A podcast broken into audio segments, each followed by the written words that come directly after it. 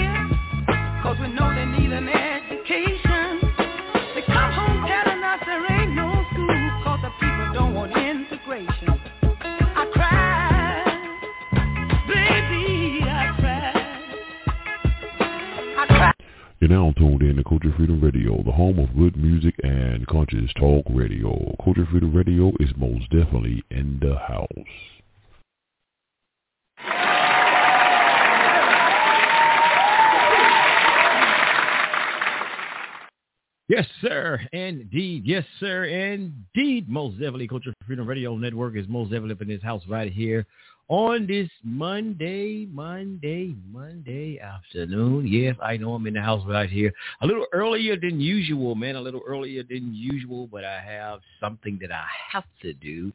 So I have to come on in here, y'all, and get in here a little earlier today, man. So I thank y'all for tuning in right here again to Culture Freedom Radio Network. Those of you who catch the show live and those of you who will catch the show later, however you catch it, I greatly do appreciate you, most definitely indeed. Like I said, y'all always can catch the shows on the archives on those very various distributing apps such as iHeartRadio, TuneIn Radio, uh, what's the hell the other one, y'all? iTunes and many many more. Uh, Pandora as well. Y'all can catch the show indeed. And thank y'all, all, uh, all of y'all who listen to the show as well right here on Blog Talk and on TalkShoe.com. You can catch the show later on Talk on TalkShoe in the archives. I greatly do appreciate you for listening in. Hey, just come in the house right here. Just want to throw something out right fast for you. You know, we had an outstanding topic of conversation on Friday night, man. So we coming up in his house right here just to kind of reiterate some things that was going on uh, in that show and some things that we touched on in the show. Just want to come in here and primarily I have a couple of clips that I want to play and I might just do my little narration to it and might give my little input on some of the things that are going to be said in some of these clips right here. Uh, I want to go into some of the things some more about the good sister Ma'Khia Bryant. Ma'Khia Bryant. Like I said, may the peace and blessings be upon the young sister's soul. There's some information that came out, some more about her situation.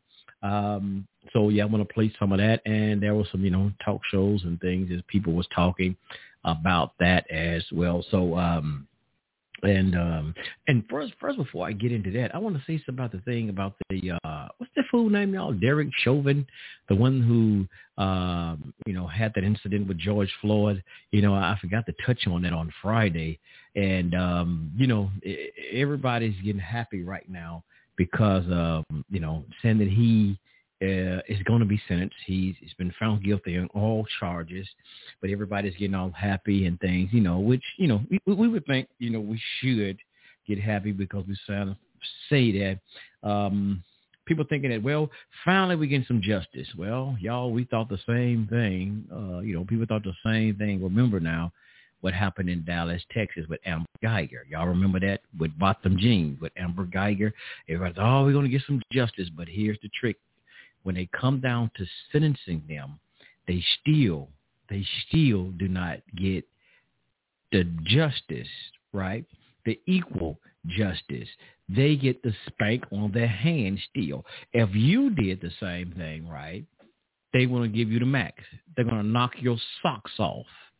And excuse me, I hope ain't no children listening. But like like some old folks used to say, man, that was that's what white boys used to say. They gonna knock your dick in the dirt. Yeah, so yeah. Uh huh. They're gonna they're gonna they're gonna penalize you to the highest degree. But even with them, see this is the trick. This is the trick. Y'all gotta understand the game. Understand the game, how they've been doing, right?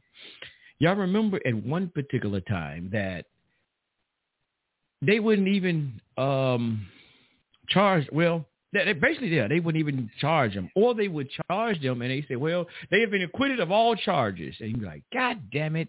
You know, all the time. It was like sometimes they said, "Well, they won't even bring them up on the charges." So either they had they wouldn't bring them up on charges, or they'll say, "We're going to charge them," and they, they've been acquitted of all the charges. Right now, the game is people were protesting and got mad about that. So here's the game now. We finding them guilty but when it come down to the sentencing, right? What happened? They get a spank. They still get a spank. They do not get the now, like they saying right that um Derek Chauvin, some cases, and he might get 20 years for one charge. I don't know the, the sentencing thing. It, this charge might carry 40 years, one charge. You know, it may say 40 years.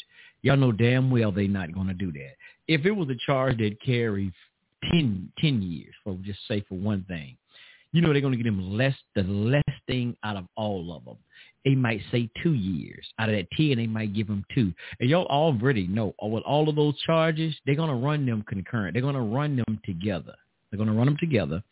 And so, and is not going to. He's not going to get a max. He's because I even heard something. There was a clip with um what's this guy name? Uh, uh, uh, shit, y'all. Let me find it right there because I sent it out to a couple of brothers. Peace to, uh, peace to all my good brothers and sisters out there who listen to the show as well. Uh, Keith Ellison, y'all. The Attorney General Keith Ellison. Yes, the Attorney General Keith Ellison. Let me let me let me let me read it. He had did an interview on TMZ, right? And he said that he felt bad for Derek Chauvin. Huh? He said he felt bad for Derek Chauvin because he said that he is a human. Well, goddamn, did nobody feel? Did he? Did, did Derek Chauvin feel have these sentimental values for George Floyd? George Floyd was a human. Did he feel the compassion for George Floyd? So why is it that here's this so-called black man, Attorney General, right? He's having compassion. I know there's somewhere we got to have compassion. Well, here's a man who didn't have compassion for another man who was an who was a human being as well. Let me see can I play just a little bit of this here. This oh, let me get some of the static out. This is the Attorney General right here, man, talking um just you know, saying his feelings.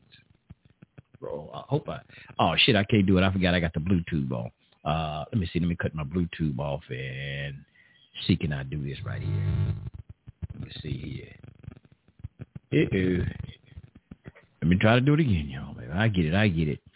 Yeah, because I got my Bluetooth. Oh, you know what? I called into the show. Let me hang it up. Let me hang it up. Let me hang this up. Because I called into the show to bag up my um, audio so I can make sure I hear myself.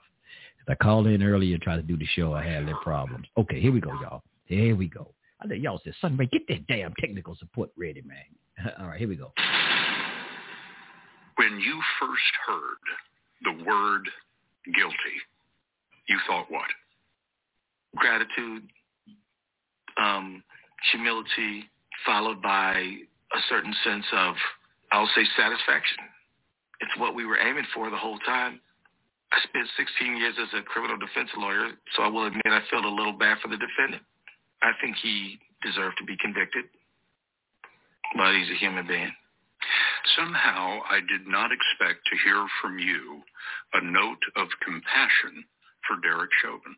I'm not in any way wavering from my responsibility, but I hope we never forget that people who are defendants in our criminal justice system that they're they're they're human beings, they're people. I mean, George Floyd was a human being, and so I'm not going to ever forget that everybody in this process is a person. A maximum sentence would send what kind of message? I think it is important for the court to not go light or heavy. I don't know if it's right for a judge to send a message through a sentence because the sentence should be tailored to the offense, tailored to the circumstances of the case. Look, the state never wanted revenge against Derek Chauvin. We just wanted accountability. Damn, made me choke. Now, now, when there is a case that does not pertain to a police officer such as Derek Chauvin, we do not hear all of that stuff. We do not hear these type of things that they are human. I've seen cases, cases where somebody did, they committed a murder, and they was they were black, committed an act of murder, and I'm not condoning this at all. I'm just trying to give an example. They committed an act of murder, and there were white judges that was proceeding over the case call those guys monsters. They say y'all are monsters. This is a judge now. Say y'all are monsters. That's what she called them. Monsters and some other names. But now all of a sudden, Derek Chauvin, and, and, and Derek Chauvin, right? He's human too.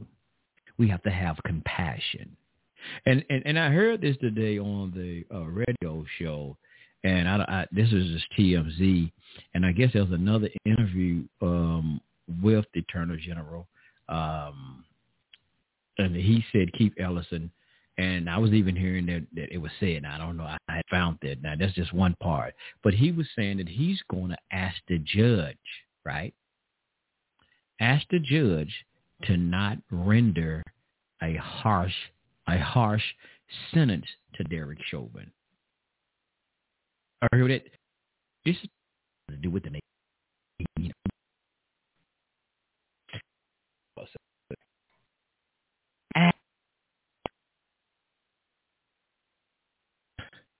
To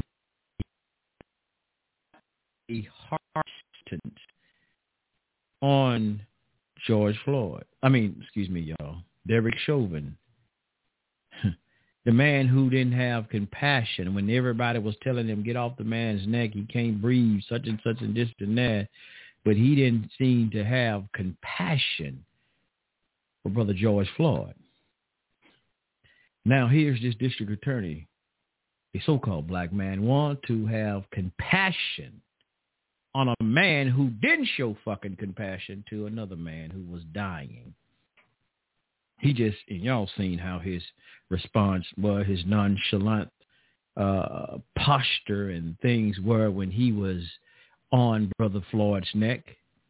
Hmm? Did he seem to have compassion for Brother George Floyd?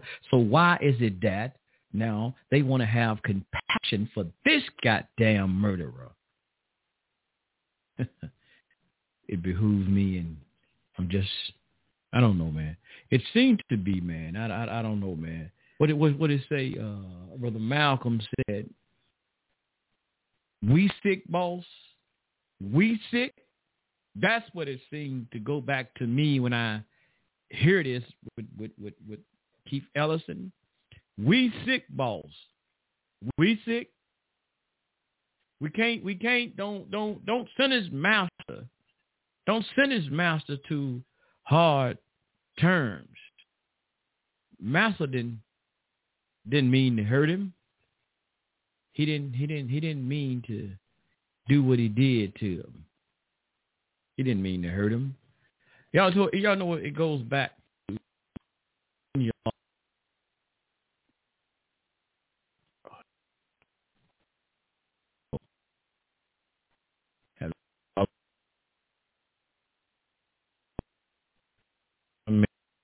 damn nerve.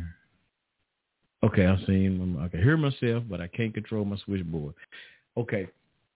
Um, but Derek Chauvin, you know, didn't have compassion for the, our, our brother George Floyd. So I don't know why in the hell now these people want to constantly have like Amber Guy, the judge, and all of this playing in her hair, rubbing all in her hair, and all of this type of stuff. Man, what's wrong with these damn folks, man?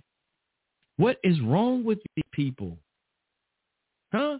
What's wrong with these so-called black judges, black attorneys and shit, man?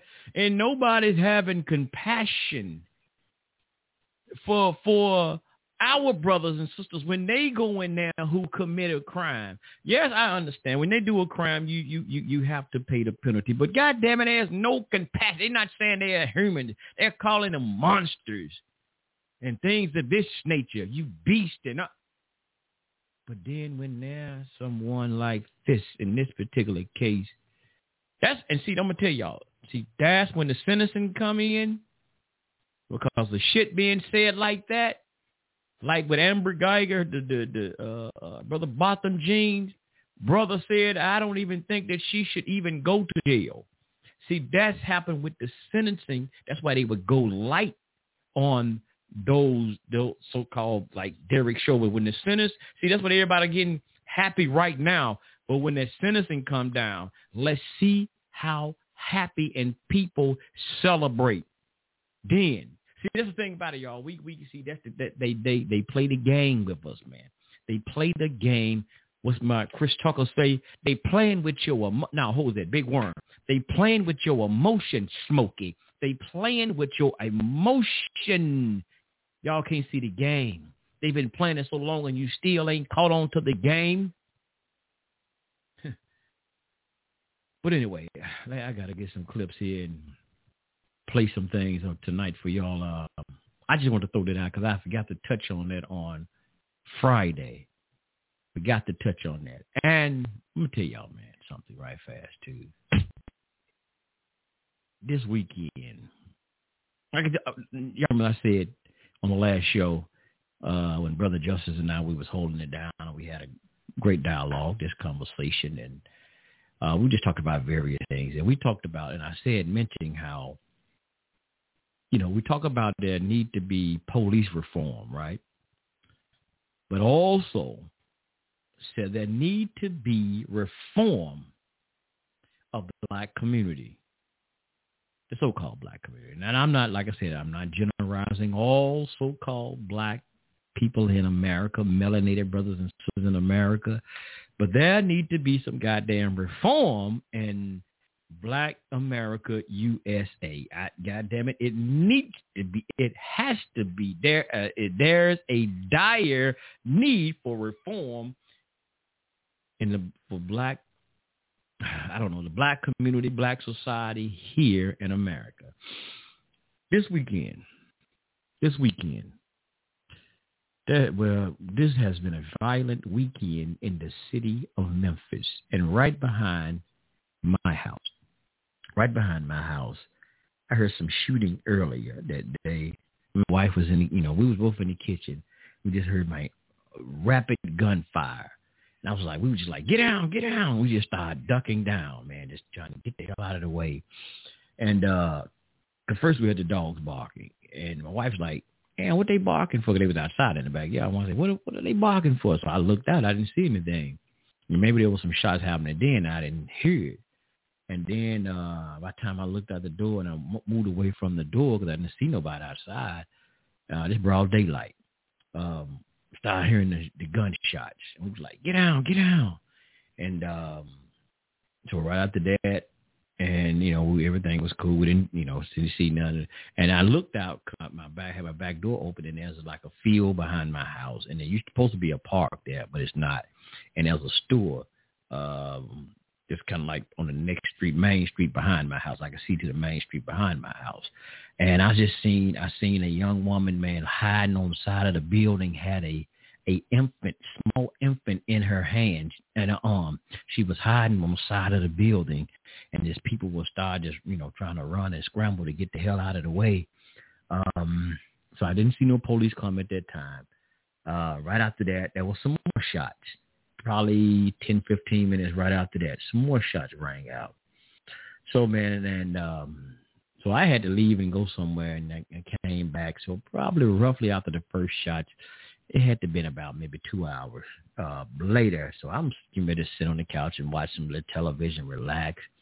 And I said, well, maybe these fools do shooting. And man, soon as I laid on the couch and I got that comfortable spot, man, it sounded like somebody. Well, y'all know how loud. Y'all ever heard a shotgun? How it's a shotgun as loud as I don't know what. It sounded like somebody had an automatic shotgun. That's how loud these damn gunshots were. It almost sounded like he was in my backyard, which is kind of were close because, like I said, it was this store behind my house, and uh, not right at my house, but it's you know a couple of feet from from my house. Man, it was so damn loud. I just rolled off the couch and hit the floor. Boom! Man, I'm telling you, man. I rolled off the couch, hit the floor, and told my wife, "Get down, get down." But she was on the other side of the house, so she was like, "I'm already down." And uh man, it was loud as a mother, man. Just rapid gunfire. It's like boom, boom, boom, boom, boom, boom, boom, boom, boom. Man, it was so damn loud. Then it then it sounded like it was another type of gun. I, that loud shot, automatic shotgun sound. It was another type. And I was like, God damn. But anyway, uh, long story short, after that, found out found out that the police came and all of that. Two guys did get shot over there uh, at that store. One guy's in critical condition. So what I found out today that um, the shooting that was occurred, that the two guys that got shot, they stole this other guy's car, and I guess they was riding in his car and they started shooting at him earlier. So the first gunshots I heard, they were shooting. Now, according to some reports, the people around here that know what's happened said they were shooting at him, and they was riding in his car. Now these some stupid asses. They riding in his car, and they stopped at the store, and he came back with some more guys, and caught them at the store, and he shot them, shot the guys at the store, and um and like someone who know you know know all of those guys was told you know told us what happened. They said a lot of this is gang violence, gang activity. Now around here at the store, it's a lot of gang rivalry. They fighting for territory and stuff like that. I don't even go to the goddamn store over there. I can't. I'd be glad. I hope they close that damn store down because there's so many things that's happening in this store. It's getting to be a goddamn public nuisance. And I today when I came home, actually the store wasn't open, so I'm hoping they close that damn store down. I don't go in there any goddamn way.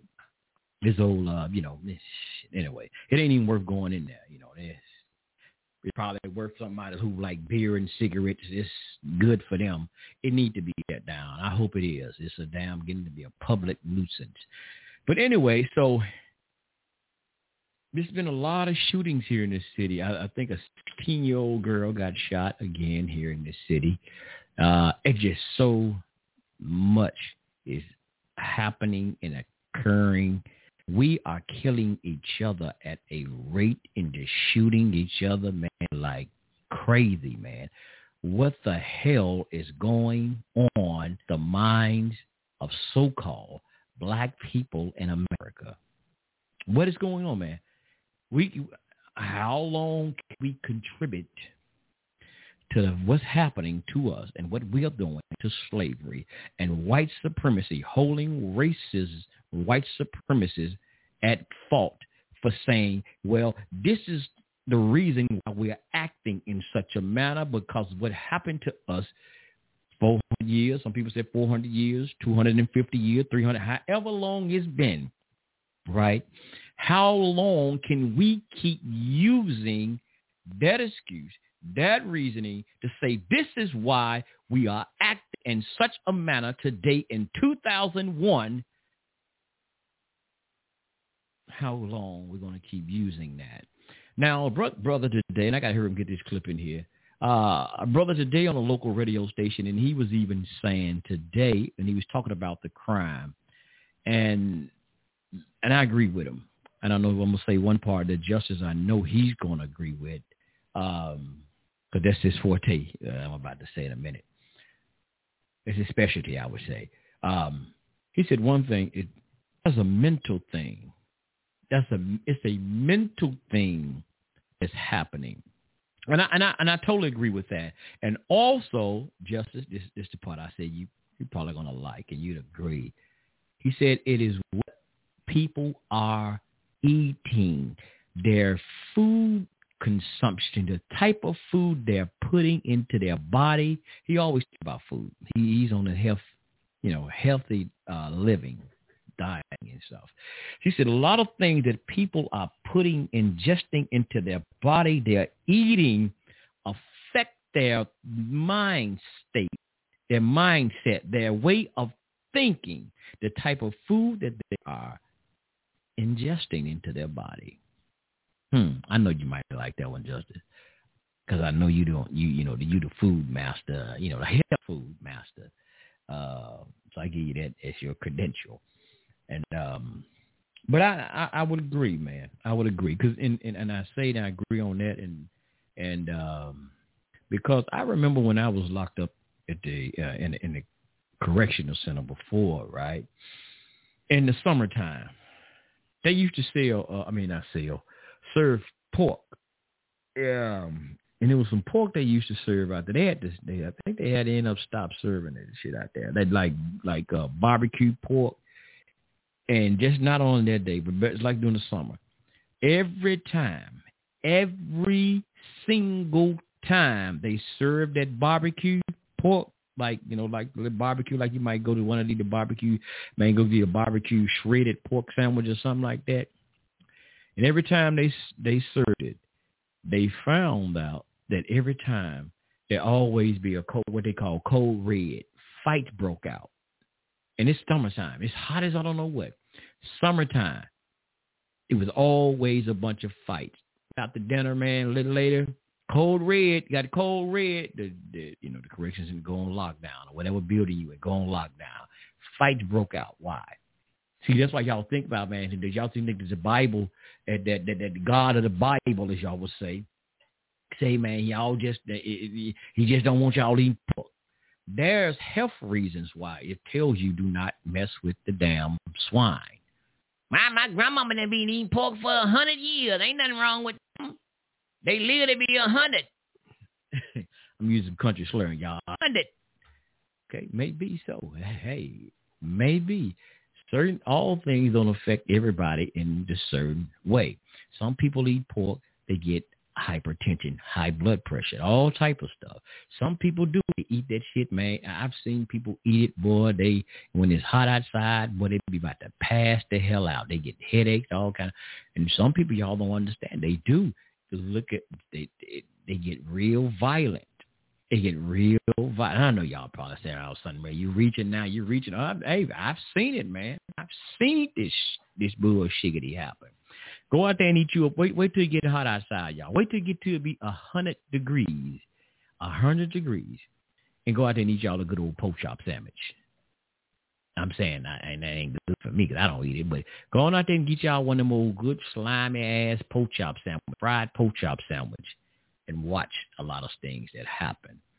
Anyway, but anyway, there need to be reform in the black community. Let's get into something here right fast, y'all, because I said I wasn't going to do too much talking, but y'all know I guess I can't. When that mic come on, I do. Let's play something here um, seen earlier right here. This is from um, WBNS TV uh, 10. Okay, let me say that again, y'all. This is W, their props here. Uh, representation, WBSW. Damn, y'all, come on. WBNS 10 TV. I don't know where the hell it's located at, but I just saw it on YouTube and it was going into some stuff talking about steel, about the Ma'Khia uh, situation. Now, let's check this out. Now, like I said on the last show, brother, brother, my good brother LJ was saying how that we as a community have to do better. We have to take charge. Like when certain things escalate, it should be somebody there to try and um, diffuse the situation. Well, there's a this situation should be somebody else, an adult, who could be there to try to diffuse the situation. Where's all you know, like somebody, like even with that situation with the sister, young sister, we saw the man in that video, which find out that was, like I said, who was kicking at the young woman. found out that is they're supposed to, as they say, that was Ma'Khia uh, Bryant father who was jumping on, trying to jump on that, that other woman with Ma'Khia, you know, the one who Ma'Khia first pushed down. We see that they say that it was her dad who was trying to jump on jump on that woman as well. Um, and but instead, and instead of like I said, him helping to jump on that woman, and now the police has arrived, right? As that man, as that father, even though temper may flare, he's supposed to be an adult, right? He's supposed to think that here's the police out here. Your daughter got a knife and saying, I'm going to stab the F out of this B. You, Ma'Khia, give me the knife. Stand back. Uh-uh. No. Stop. But you let your daughter go on an attack in front of the police with a knife. Knowing somebody probably said they already called the police. Let your daughter a- attack this woman with a knife. And you join into the attack. You not being an adult, stop. Ma'Khia, stop. Put the knife down. See? Let's play something. Let's play something here. This was this sister had been in a home of trouble for at least what they're saying here for at least six months.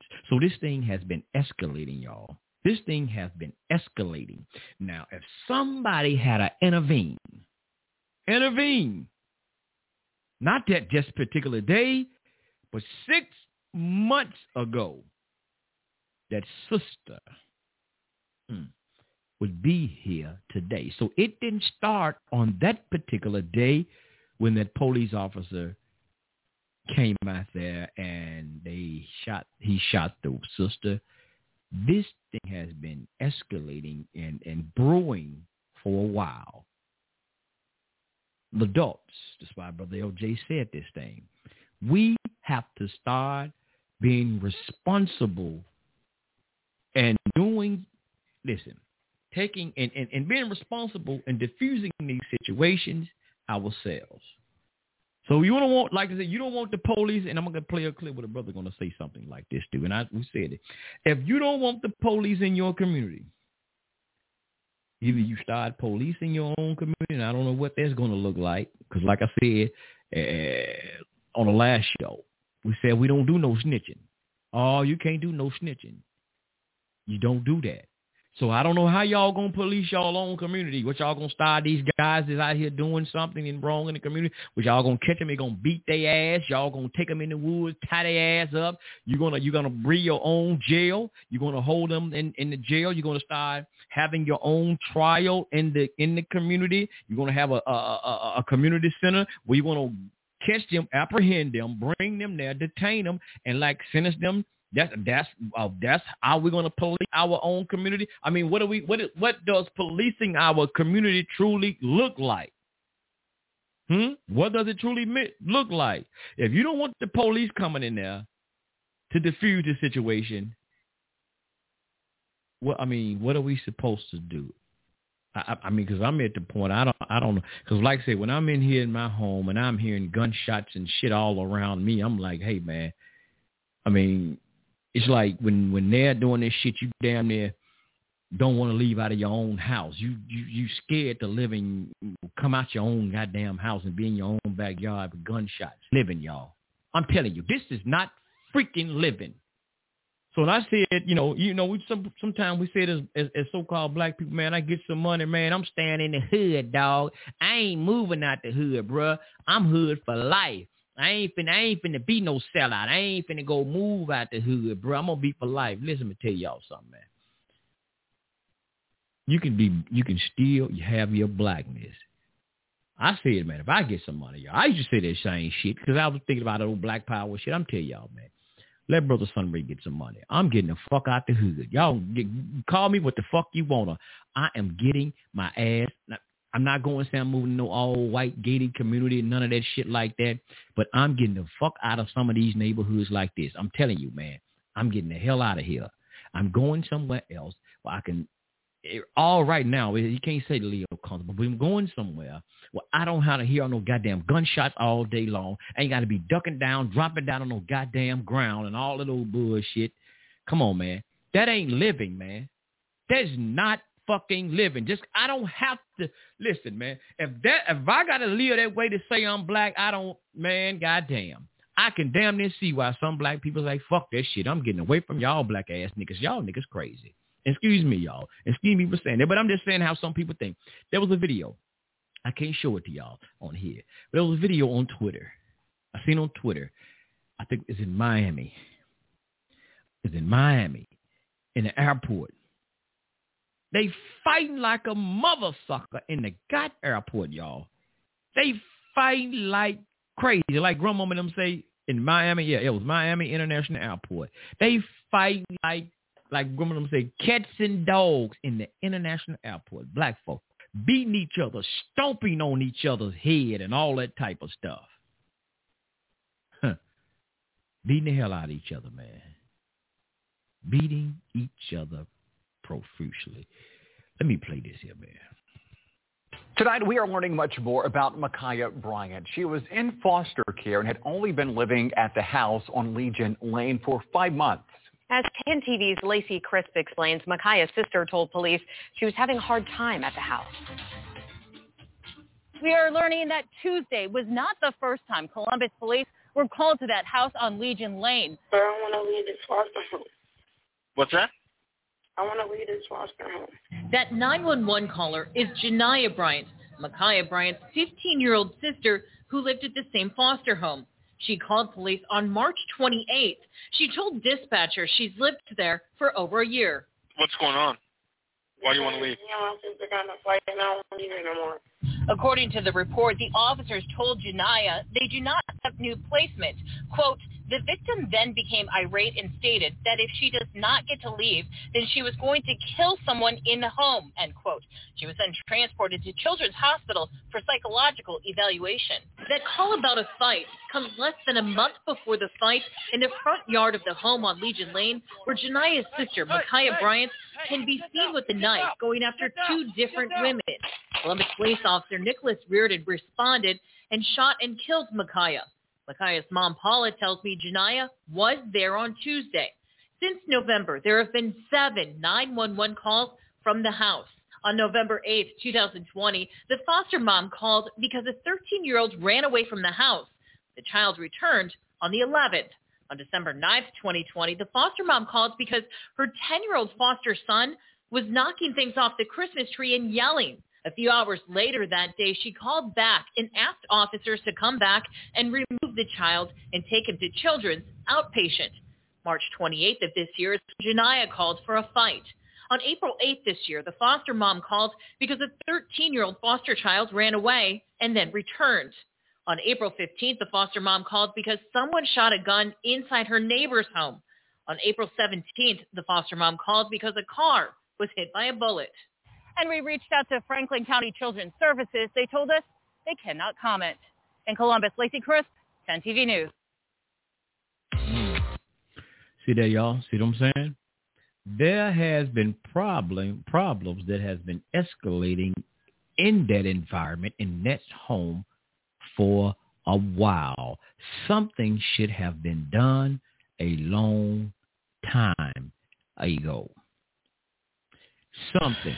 Like, and my wife said, made this statement. She said that woman who, I guess, the foster parent, and a lot of times this happens. She said she just wants to get that damn check for them children. She didn't give a goddamn about them children. You want to just get them get a damn check for them. And sometimes y'all, I'm telling y'all, man, this that that is so true. They don't give a shit what happened. And somebody should have man done something somewhere to rectify a lot of those problems. Those girls, if they didn't want to be there, her and her sister, man, something should have been done. I seen something in the reports that had, her mother, her, her biological mother, is suing the foster mother. Y'all seen that? That she's suing the foster mother. The biological mother is suing the foster mother. Now, you know, I saw that. Now, here's something else I want to play. A good, I want to play this brother video that was on YouTube. Let me get the brother uh, name, give him his credit, but he'll say it too. His name, his YouTube clip is uh, Body O Technical. Body O Technical. This brother here shows do a lot of uh, gun training uh, on his video. He show you a lot of do how to gun training and a lot of things on this nature. I'm gonna play some of this thing here. What uh, some statements that he made. It's like eight minutes and 50 some seconds. So let y'all hear some of this. What's going on, fam? Uh, it is what it is. I haven't been on here as much as I should have been, and I promised you all I would be on here a lot more. So here I am. And I'm going to start discussing more of the current events, what's going on. Y'all already know how we get down on the training. You know where to find me, bodybyotactical.com. Uh, make sure you subscribe to the newsletter, get the classes in. Let's roll. I am doing a live because I just want to put it up there give y'all time to comment, whatever. And this isn't this isn't I'm not here for dialogue. This is really just a monologue. And I'm going to talk about the Ma'Khia Bryant uh, situation, the young princess, not even queen yet, young princess that was shot uh, by the police in Columbus, Ohio. All right, let's run this back. I'm not here to argue. I'm just giving you a point of view that I want you to think about.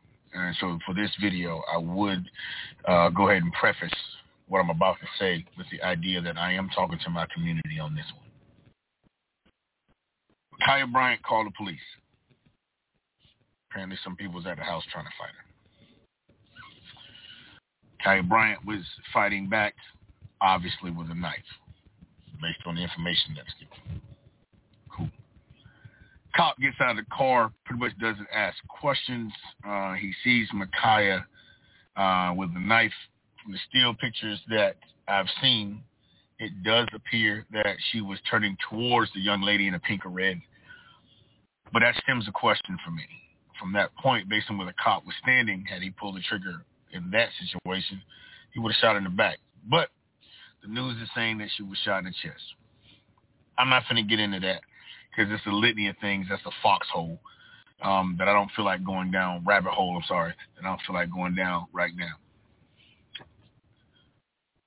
Here's my issue. If you, we, as a community, are tired of the law enforcement's performance or lack thereof, whatever side you sit on, I'm requesting one thing. Stop calling him. Just look here, man. Look, like like we we got to pick a side. You, you can't call the police and then be pissed off at how they do things, right?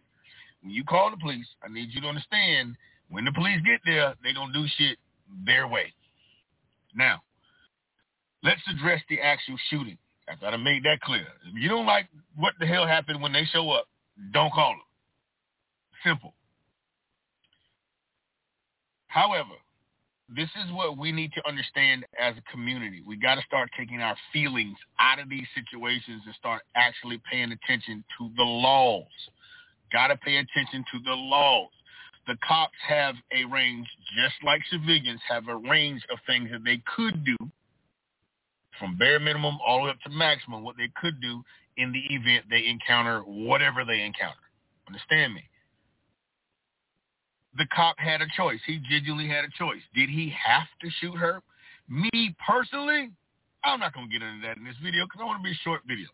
Did he have to shoot her? Man, could he have ran up and grabbed her and pulled her off the girl and took the knife out of her hand?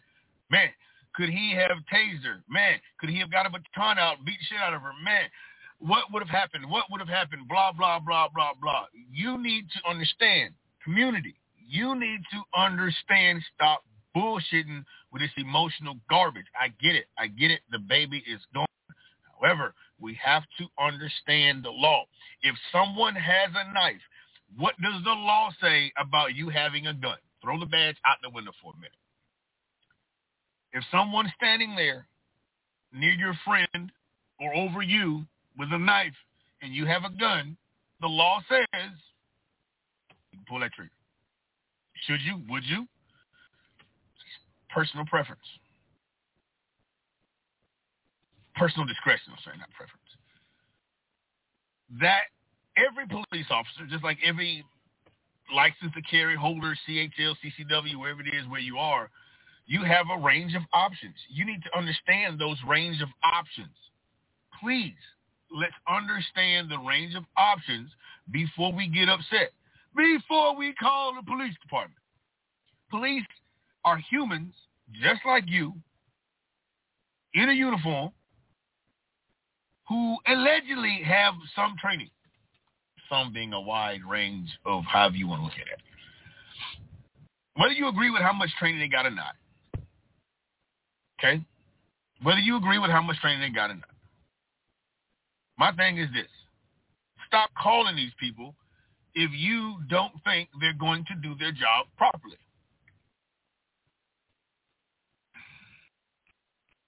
My issue is the baby's gone. You know what I'm saying? We got a baby that's that's gone.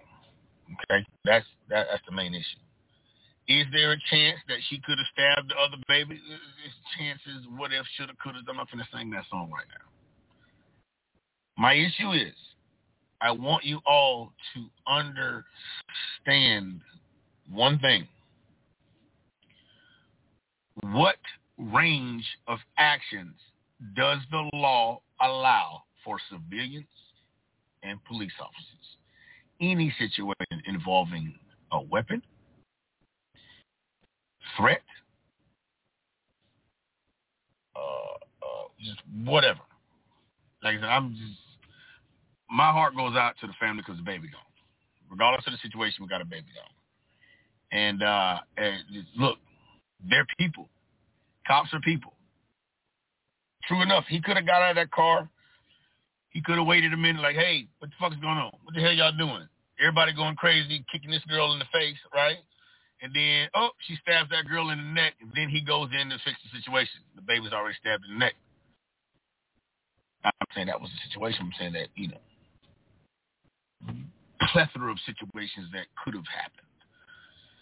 Plethora of things that he could have done. There are a number of things that I, I, I could have done, or if I was in that situation, right?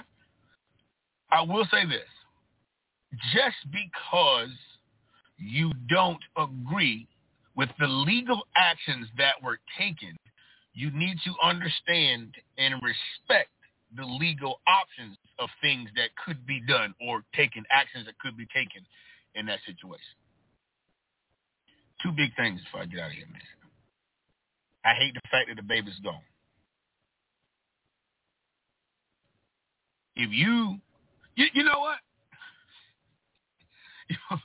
defund the police. Look, man, you ain't got to defund them. Just stop calling them. If you don't like, you know what? How about you get some training, take accountability. All right, now that's a big word. This is what makes people not follow you and fucking hate you. I shouldn't have cussed. I'm sorry for cussing. I'm trying to do better. All right, this is the problem. When you take accountability, you actually go get some training you actually go pay attention to some lectures, you actually read something, you actually understand how this thing actually works, choices you make will be a lot different. Hey man, this is O from Body by O, Body by O Tactical, Aquafina Academy, Aquafina Community Security. Listen, I love y'all, man. And I want y'all to do better, man. I really want y'all to do better. I'm not going to come down on a baby and her actions because she's a baby. We got to start teaching our babies truth. If she called the police, she should have put all weapons down, stepped back, and let the police do what they do. She's a baby, though. Remember, that's what I stated in the last show. That's what I stated in the last show, for the record. But I said, nobody told her. Her father was there instead of him kicking at the young girl, uh, whoever, young woman that fell on the ground. He should have been trying to encourage his daughter, put the knife down, let the police handle it now.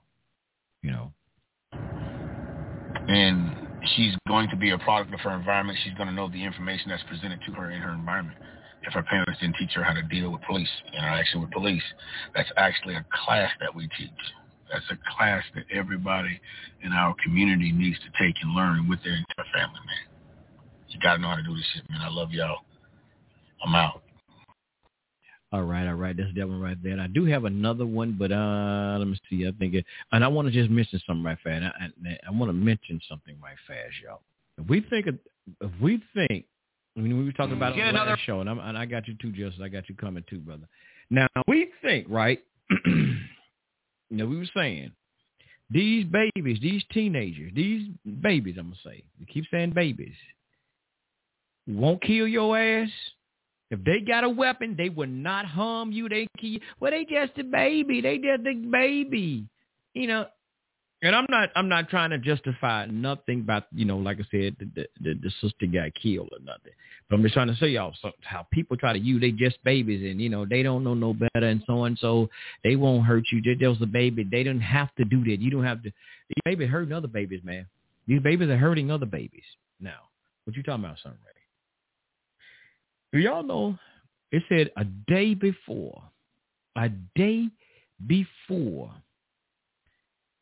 uh, Ma'Khia Bryant um, incident and shot. Don't you know in Cincinnati, Cincinnati, Ohio, teen-year-old girl fatally stabbed her friend, who was also 13. Let me say it again.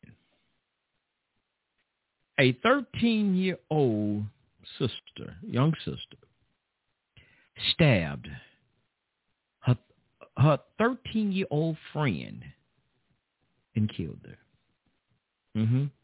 Yes, sir, indeed. And y'all already know. I, y'all don't already know, but yes, they they were what we would call black again. Hmm? She stabbed her. Let's let's read here a little bit what happened. Just something, just surmise a little bit.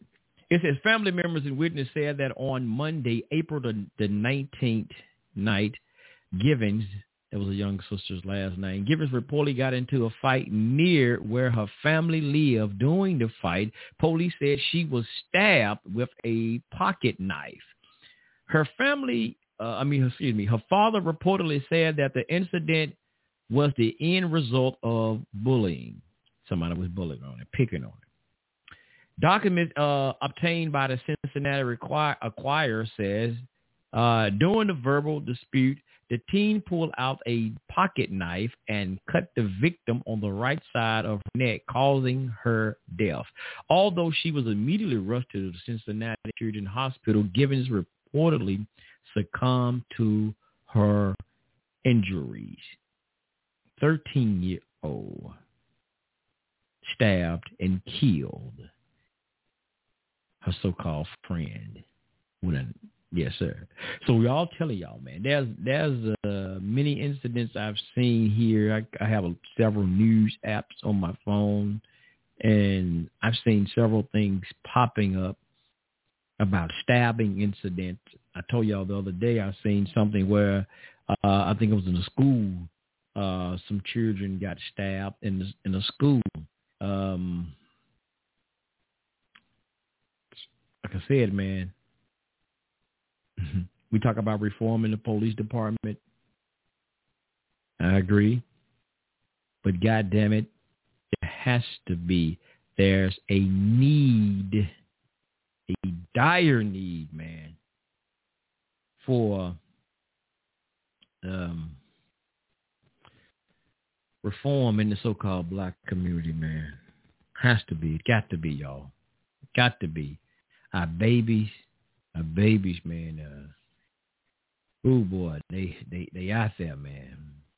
They're out there. Are we failing them as adults? Is it our fault as, as adults? Why our generation behind us? I'm 50, y'all. I'm in my 50s. Is it our fault that's older than them in our 50s and 40s and whatnot? Right? Is it our fault that our children, uh, the way they, uh, and I know we we send the music and so many things are involved in this.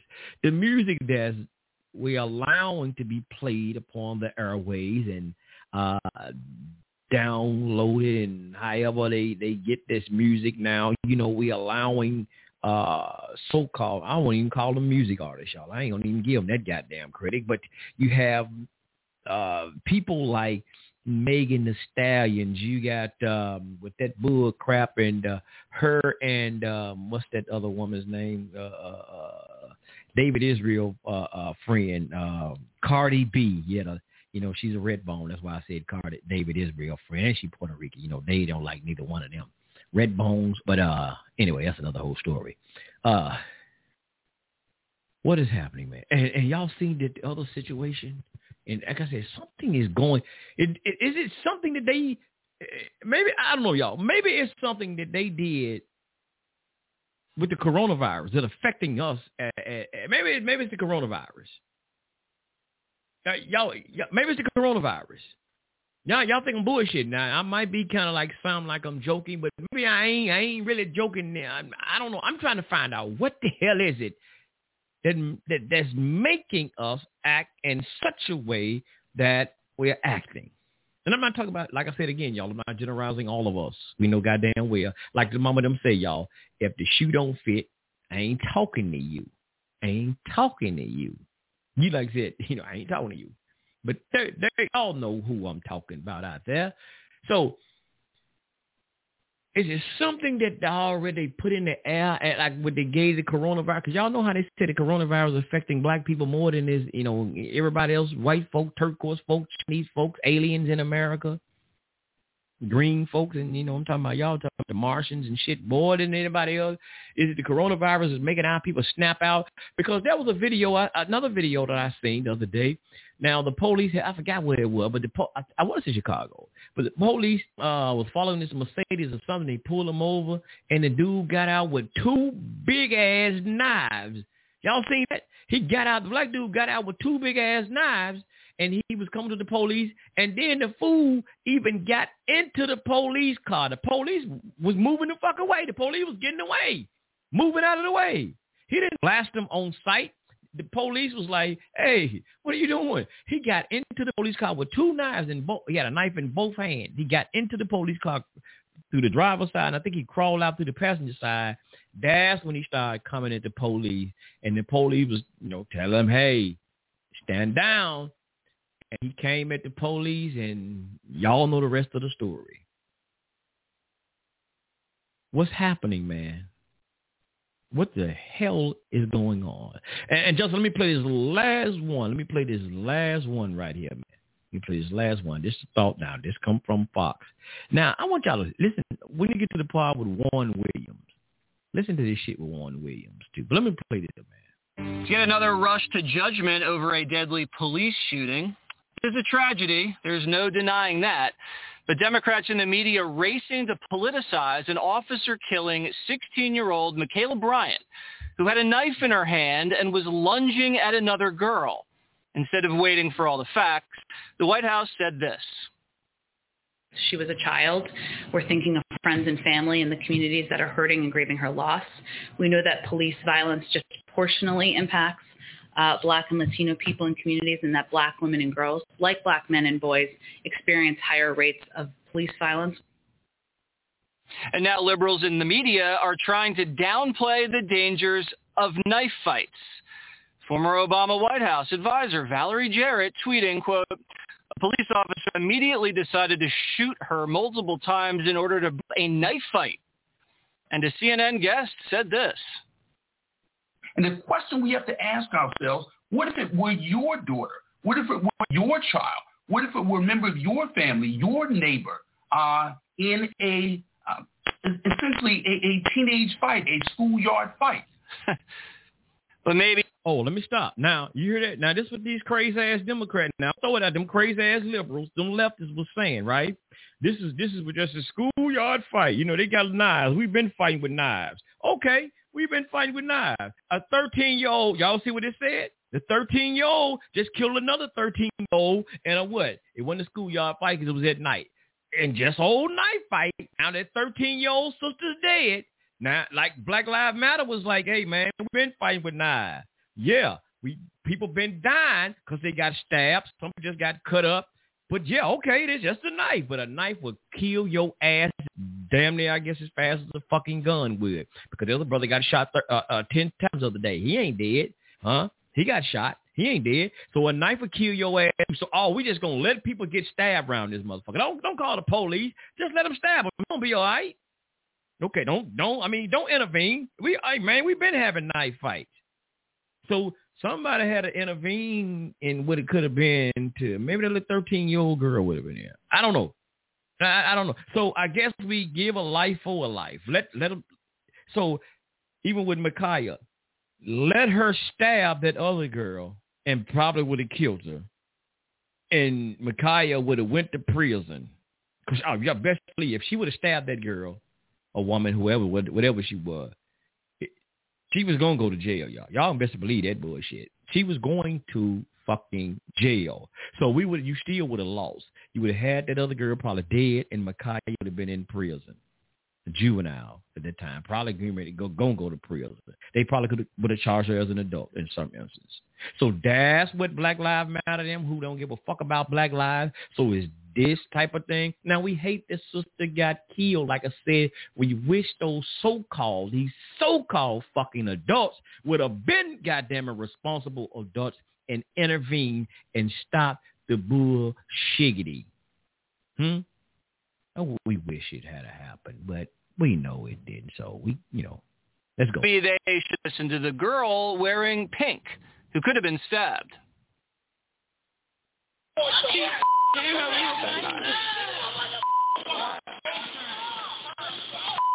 She came out with, at you with a knife yes. earlier.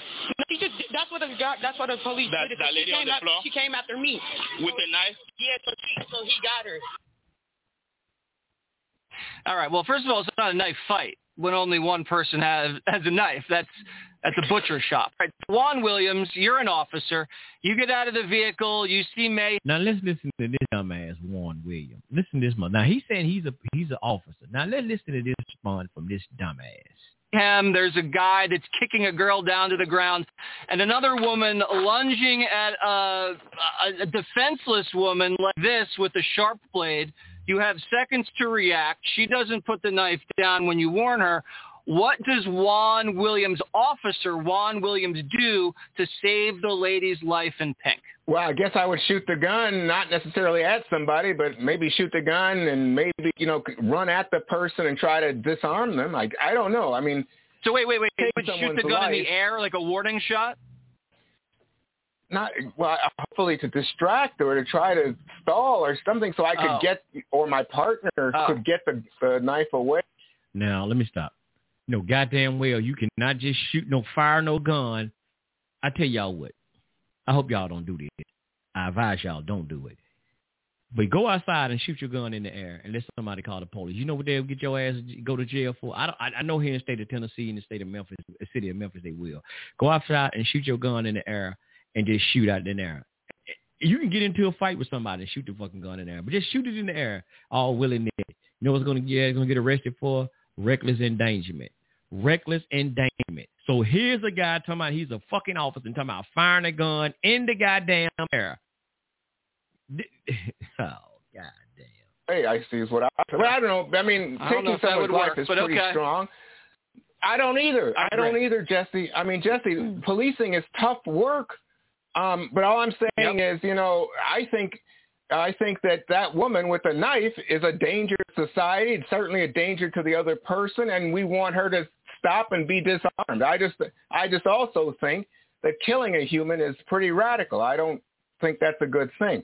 But what I see overall here, you know, you asked me what I see. I see people now using this Ohio case, which is messy, as you and I just discussed, to somehow really try to change the subject, you know, from what happened in Minnesota with the Chauvin uh, guilty verdict, with the George Floyd murder on tape, which is right now uh, prompting a lot of eyes to open in America to the idea that really there is a problem with policing, that what black people have been saying about police brutality and abuse, lack of accountability for police who engage in that kind of behavior is a real problem in America. So I think a lot of people just want to change that conversation by looking at this case where there, it's not clear who's in the right and wrong. All that we know is, you know, with some certainty that deadly force had to be used. And a lot of people are saying, gosh, you know, why do we have to do that every time?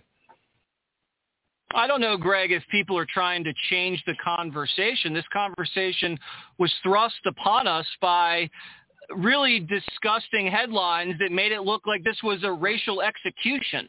and and and NBC actually got caught deceptively editing the video to make it look like the girl didn't have a knife and they edited the 911 call.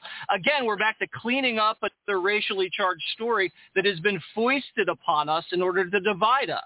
The only time uh, the media is interested in looking at the complexities of this uh, stuff is when they are caught out on it, right?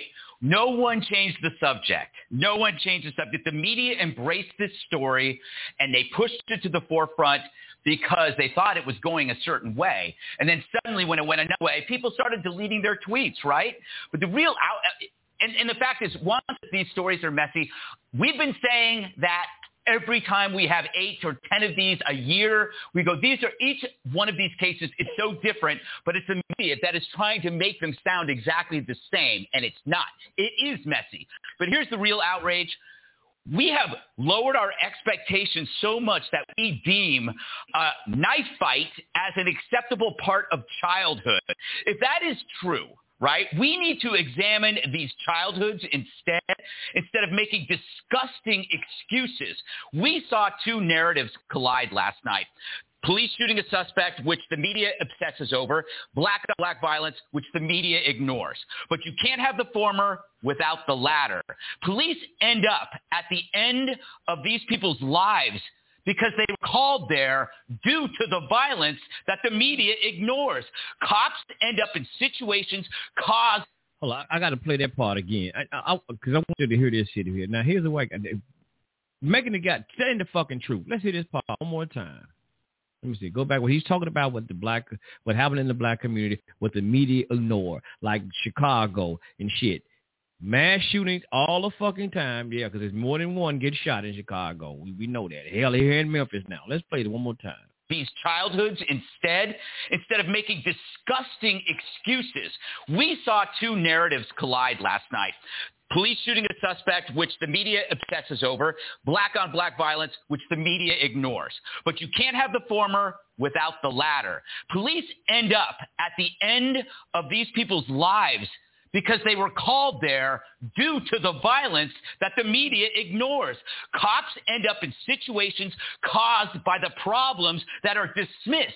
So they end up there because it's their job to be there at the end. And no, it's not Juan or me that has to rush in uh, and, and, and not make this decision. It's that guy. He can't ignore it. He has to show up and risk everything too. If we imagine if we honestly tackled the problems at its roots, the piss poor education, the violence, mental wellness, family structure, what if we examined the variables that end up with the police there at the end of a person's life rather than dismiss it as a har- dismissing it as a harmless knife fight or what Jen Psaki said, those are the variables that contribute to this. Because the more you dismiss the variables that lead to this horrible tragedy, the more it keeps coming. This is not about a police officer. This is about everything, everything that led to that moment. And if you deny that, you are you are propagating this problem. You are part of the problem. Now let me stop right there one more time. Jill, I got I got you coming. I got you coming. I got to get. I just want to get this out. And get this clip out. Bring get this in there to make the excellent points. What he's saying is dead to the core. That's what we say again, man. Like I played, I start off, I played the clip with, and I might do it again later, where they where they play the uh, uh, how that the police have been to that home, that foster home, while Sister Ma'Khia Bryant have been living several times several times. Nothing was done. Several incidents there were uh like fights and all of this type of stuff. And somebody, I think they said her sister called in one of them things. I'm, gonna play it again a little bit later here. But she called and said if they don't come and do something, she was gonna kill someone if somebody don't come, she was going to kill someone. So come on, man. Like I said, the, the especially the mainstream media and all of these, especially in these liberal things here, they want to ignore the fact what's happening to black people and until something like this, a shooting comes, and then they want to highlight it for their own political agenda or some type of agenda that they that they have. They really don't give a shit about the black community regardless. And it's just a, a propaganda tool for them. But like I said, when when nothing like what what's happening in in in, in hood USA, nobody's giving a fuck. They're, like right now, there's no reform. They talk about well, we need to look at why is the uh, murder rate so high? Why is the homicide rate? Why is these things constantly happening? Why are just so-called black people shooting each other the way they're doing? We need to be examining this type of thing.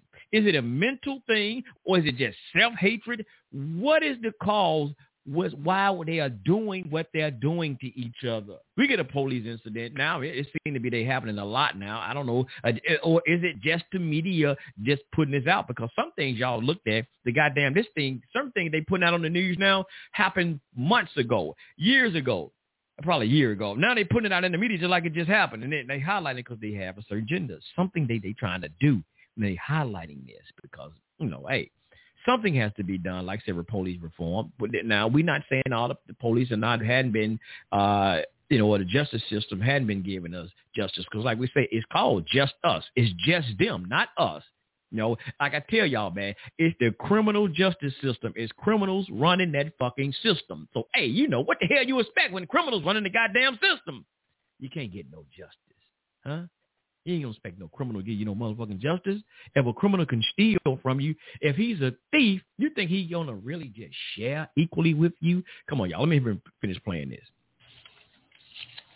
So, Dagen, Greg makes an excellent point, which he does once in a while, and that is that if you reduce the number of 911 calls coming from these communities, you're going to reduce the chances of these horrific very messy officer-involved shootings. Isn't that right?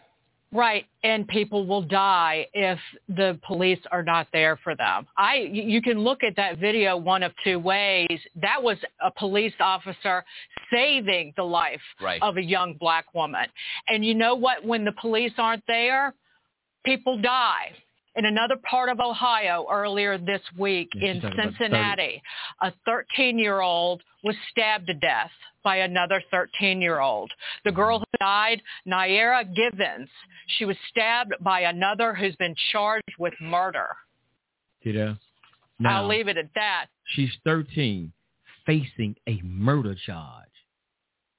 Black Lives Matter, like y'all said, quit police, quit coming in the neighborhood. You know, it's just a knife fight. This is a young 13-year-old young girl whose life is being, the other girl life is being, is already been destroyed. She, she, she, she's deceased. Now, this girl who stabbed her don't even really know a damn thing about life, going to jail for I don't know how long, got murder, degree murder on her hands. But what's happened with this, the left-wing liberal framing of all of this, and this is their uh, modus operandi, that you get ahead of the actual facts and that you or ignore them or lie to make sure that you shape the story to the uh, to their narrative at all costs. So the narrative is cops are evil, this country is racist, down with America, and then the preferred outcome is that we destroy the nation as it exists right now to rebuild it. It's a craven power grab. Ridiculous if it wasn't so insidious. But I'll point to the verdict in the Derek Chauvin trial, guilty on all counts uh, justice for George Floyd's family, certainly. But see, that pointed to the fact that the justice system is not systemically racist. That a cop who oversteps his power and kills another individual will be brought to justice and will be sent to prison for the rest of his life. But see, that didn't fit the left's narrative. So they're trying to, they tried to change the subject with this uh, shooting, this police shooting in Ohio. So what does the left do? The tensions are cooling. You got to bust out that canister of kerosene. You got to keep the lie alive yell louder. Yeah, Martha, one of the things that I found pretty disturbing was watching a lot of African American pundits look at this video and basically come to the conclusion that we should just let them stab each other. Don't get involved. You know, don't don't try to break it up. You know, knife hmm. fights happen. Let's just let them slash each other to death. It's, it's that was Well, pretty shocking to hear. You know, I, and, and that was one of the things that one of the I think she was the co-founder of Black Lives Matter actually said. Now what he said that was one of the co-founders. Y'all look the shit up. That's what she basically said. Quit calling the police. Hey, we've been having knife fights. That's what basically what she said. I mean, as Dagen just brought up the other case that she talked about, I looked up the number today of young people under the age of 18 who have been killed uh, in violent events like this. In 2021, there's 441 children that you have you never hear about. And Al Sharpton does not show up for their funeral. The White House never talks about them. And this police officer intervened in a situation that might have ended like that did. You know, this is a tragedy. Uh, obviously, this young person lost their lives. And the bottom line is that we don't know what happened here yet. So this is why I don't think anybody should walk to the podium at the White House and make judgments about what happened. I'd like to see the kind of responsibility that we used to see when, when situations like this were dealt with where you say, look, we see what's on this video and there's an investigation that's underway and we are keeping an eye on it and we're going to find out, we're going to see where it leads. We're going to allow them to do this. I, I'm watching to see what happens to a man named Ned Pettus. Ned Pettus is the uh, Columbia safety officer, Columbus, uh, Ohio safety officer, and he urged everyone not to rush to judgment. Okay, that's enough of that. That's enough of that. All right, Justin, your mic is open too. But see, that's hey, see, like I said, we have to have critical thinking. Like I said, don't let the media man is not there to think for you. So hey, don't you think that shit. The media is not there to think was- for you. They're gonna lie on everything because they, y'all know, y'all ain't gotta get into that shit, but y'all, y'all already know. You already know the story about how the media do things. So yeah, that, and um, like I said, again after that, I, after Justin come through, I play y'all some things. Uh, the uh, the clip, how many times they've been at that that that home, at the foster home. Yeah, I just wanted to throw this stuff, stuff out here tonight, man. God damn it, y'all. All right, peace, to you, just peace, peace to you. Peace, peace, brother. Summary. Uh, you know, you're talking about the criminal justice system. Brother Khalid called it the criminal criminal system, or the criminal criminal injustice system. So, at any rate, however you look at it, you got to think critically, like you just said, right? So,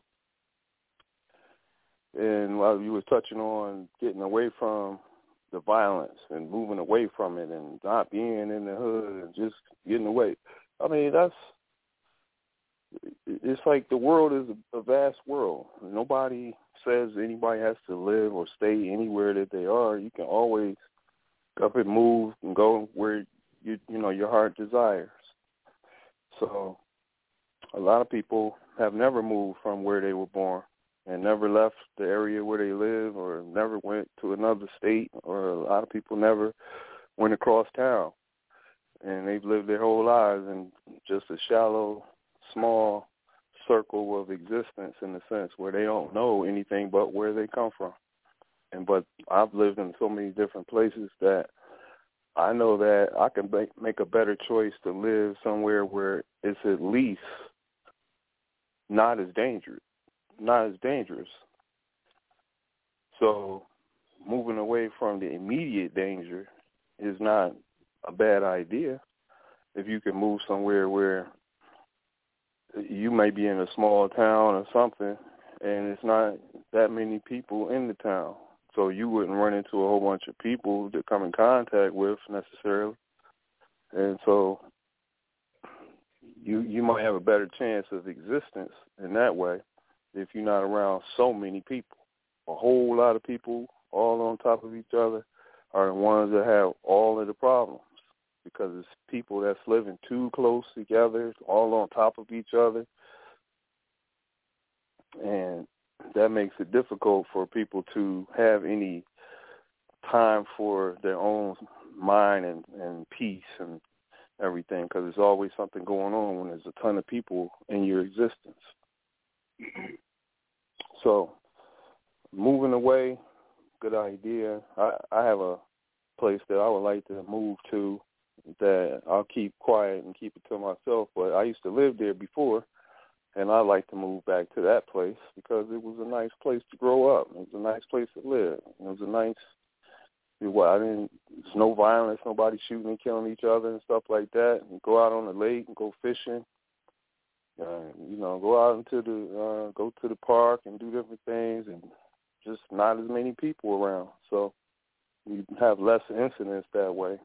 Even though something can happen at any rate, especially being black, and you know, you got the system and usually white cops. So if anything, they're gonna judge you based on your color anyway. So you just gotta, uh, I would say, watch yourself and watch how you carry yourself, and to uh, not get caught up in nothing but a racist cop. It doesn't matter how you carry yourself or try to carry yourself. He it wouldn't matter to him if he wanted to give you a hard time. If you're walking up the road and if they pull up on you, you walking. You're not even driving. You walking. Oh, you look suspicious. And so they want to check you out. You getting searched and you ain't even got a car. you know what I'm saying? Something like that. Or even on that same line, that happened recently. I believe that uh, the cops did harass a man who was just walking. They ended up shooting and killing the man that was just walking. So if you black in America, you are always an endangered species in America because of this racist system that we live in and with these racist people that live in the system that practice the racism and white supremacy. So, but okay, let me damned ask you if this you do, then. damned if you don't. In a lot of cases, I'm just damn if you do, damn if you don't. So, so, so it's like, okay, you got the racist, you got the racist white folks over here, then you got the you got the black folks over here, and you in the hood USA, uh, Mm-hmm. where you got to be damn near shot at all the time, people breaking in your shit all the time. So you're right, damn. I guess it is the damn if you do, damn if you you don't. But how how often will you probably run into a goddamn racist, you know, white person or whatever? I'm just it, it probably do all the time. But I probably say say every day. A Klan a Klan member. They're shooting in my neighborhood every freaking goddamn day.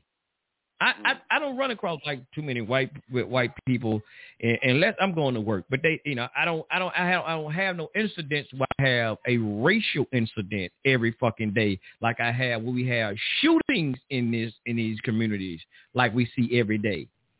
I I don't I don't see that. I don't have those interactions. But in in hood USA, oh man, those interactions are there every fucking day, brother. The the the danger is more, and I'm not trying to take over white folks and nothing like that, but I'm saying the danger that that that that orange, what you can say, the, the uh, cold orange and cold red is is is intense right now in hood USA. Not the racism shit that a lot of people keep keep pumping to us. When the last last uh, racial interaction probably that you even had? Where somebody did something racial or said something racially what you felt was racial towards you? All right, so I was in the store about go. I was buying a couple of new Bluetooth speakers, and I bought a karaoke speaker with a mic, so I could get my rap on and everything. so I was in the store, and I just looked to my I looked to my right and whatnot as I'm looking at the uh the products, and I noticed the two people who work in the store just kind of faking like they're not looking at me, but I could see them got their eye on me, and they two white, a white lady and a white man, and so I'm standing there to try trying to decide which ones I want to buy. And so I wanted some help. And I was looking around for somebody, and I couldn't even find nobody to help me to decide anything. And then I saw those two people standing over there, and I wasn't sure if they even worked there because I'm looking for somebody to help me, but they're just standing over there kind of peeping at me, and I'm trying to pick out something that I want. But anyway, um, by the time I picked out my things and um, started to walk towards the cash register, then they, the two people in the store, the white lady and the white man, um, then said, um, "Hey, did you find what you're looking for?" And then I said, "Well, yeah, I did." And then the the reg- the cash register's upstairs, so I went downstairs to get this item, these items. Then I went back upstairs to go to the cash register, and then when I went up to the cash register, now the the dude that was downstairs talking to the white lady is now up at the cash register at the front of the store, and now he wants to ring me up. So uh, he rung he rung me up and everything, and and, and so I, I just found that kind of ironic that he would not even be working at the cash register when I walked in and everything. It was a couple of girls up front walking working up there in the front, and then he was all the way downstairs, him and the white girl, and then they both came upstairs after I came upstairs to buy my items, and then he wanted to check me out. So that that was fine. He he, you know, he took my money and I bought my items and I left the store. I didn't give him. I didn't say nothing about nothing, but I could feel and know, and I felt like he, him, and him and the white girl was keeping their eye on me. So that's a little racist, or you know, to that degree where I felt some type of thing where oh, I'm really just here to buy something, and so y'all looking at me like this, and he followed me all the way up and out the store basically because he checked me out at the thing at the cash register. So we go through these things. Like say I moved from Philly back to my little suburban community where I grew up, and it's you know small town of 2,000 people. There's two cops in the whole town and when we say we going to town, we say we going in town. We didn't say we're going downtown, uptown. When we would say we were going to the town, it was the center of this town. It's the center. So they said we going in town, and everybody would go in town like this. You know what I mean? Just like that. Everywhere else is uptown or downtown, uh, something like that. So anyway, if I did move to my little spot and all like that, who's to say I wouldn't face some kind of prejudice just because I'm in the community and it's mostly a white community. And so I go in the store and maybe to me or to them, because I'm black, I got money, but they think that I'm going to steal because I'm black. Because that's the um stigma of being black in America that black people are thieves or something. So they keep their eye on us all like that. But then the white ones come in and they got stealing on their mind. And so they get away with it because no one's following them around like that. Meanwhile, they feeding their addictions and whatnot and stealing and robbing these people blind while the black people coming in there trying to patronize the store in the right way. So, but anyway. So do you feel your life jeopardy because they followed you in a store? Not in that case, but you know, it could be it could be uh when you get pulled over. And it could be the white cop and all like that. I've had many incidents when I got pulled over and with some prejudice, racist stuff going on with his pullover. So that happens like, all the time. Like I said, I was in my home, me and my wife just in the kitchen, and Next thing you know, I'm hearing shots every damn well. Now I don't. They like I said, there no shots hit our house or nothing like that. But we just hearing them. We just get the hell down. Get the hell down.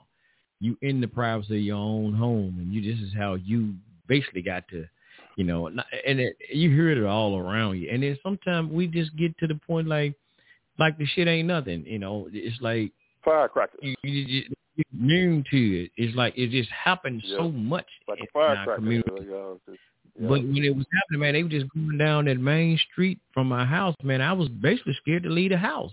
Not that I'm scared, you know. It's like because I could drive down, be driving down the street, and they fools shooting at each other, and actually they actually uh, accidentally get hit. Me or my wife get accidentally hit because they firing at somebody. You know these bastards can't. I mean, excuse my French, y'all. You know these damn fools can't shoot. They hold their fucking gun sideways and all kind of shit that they do. So it's like, man, I'm just saying though, brother.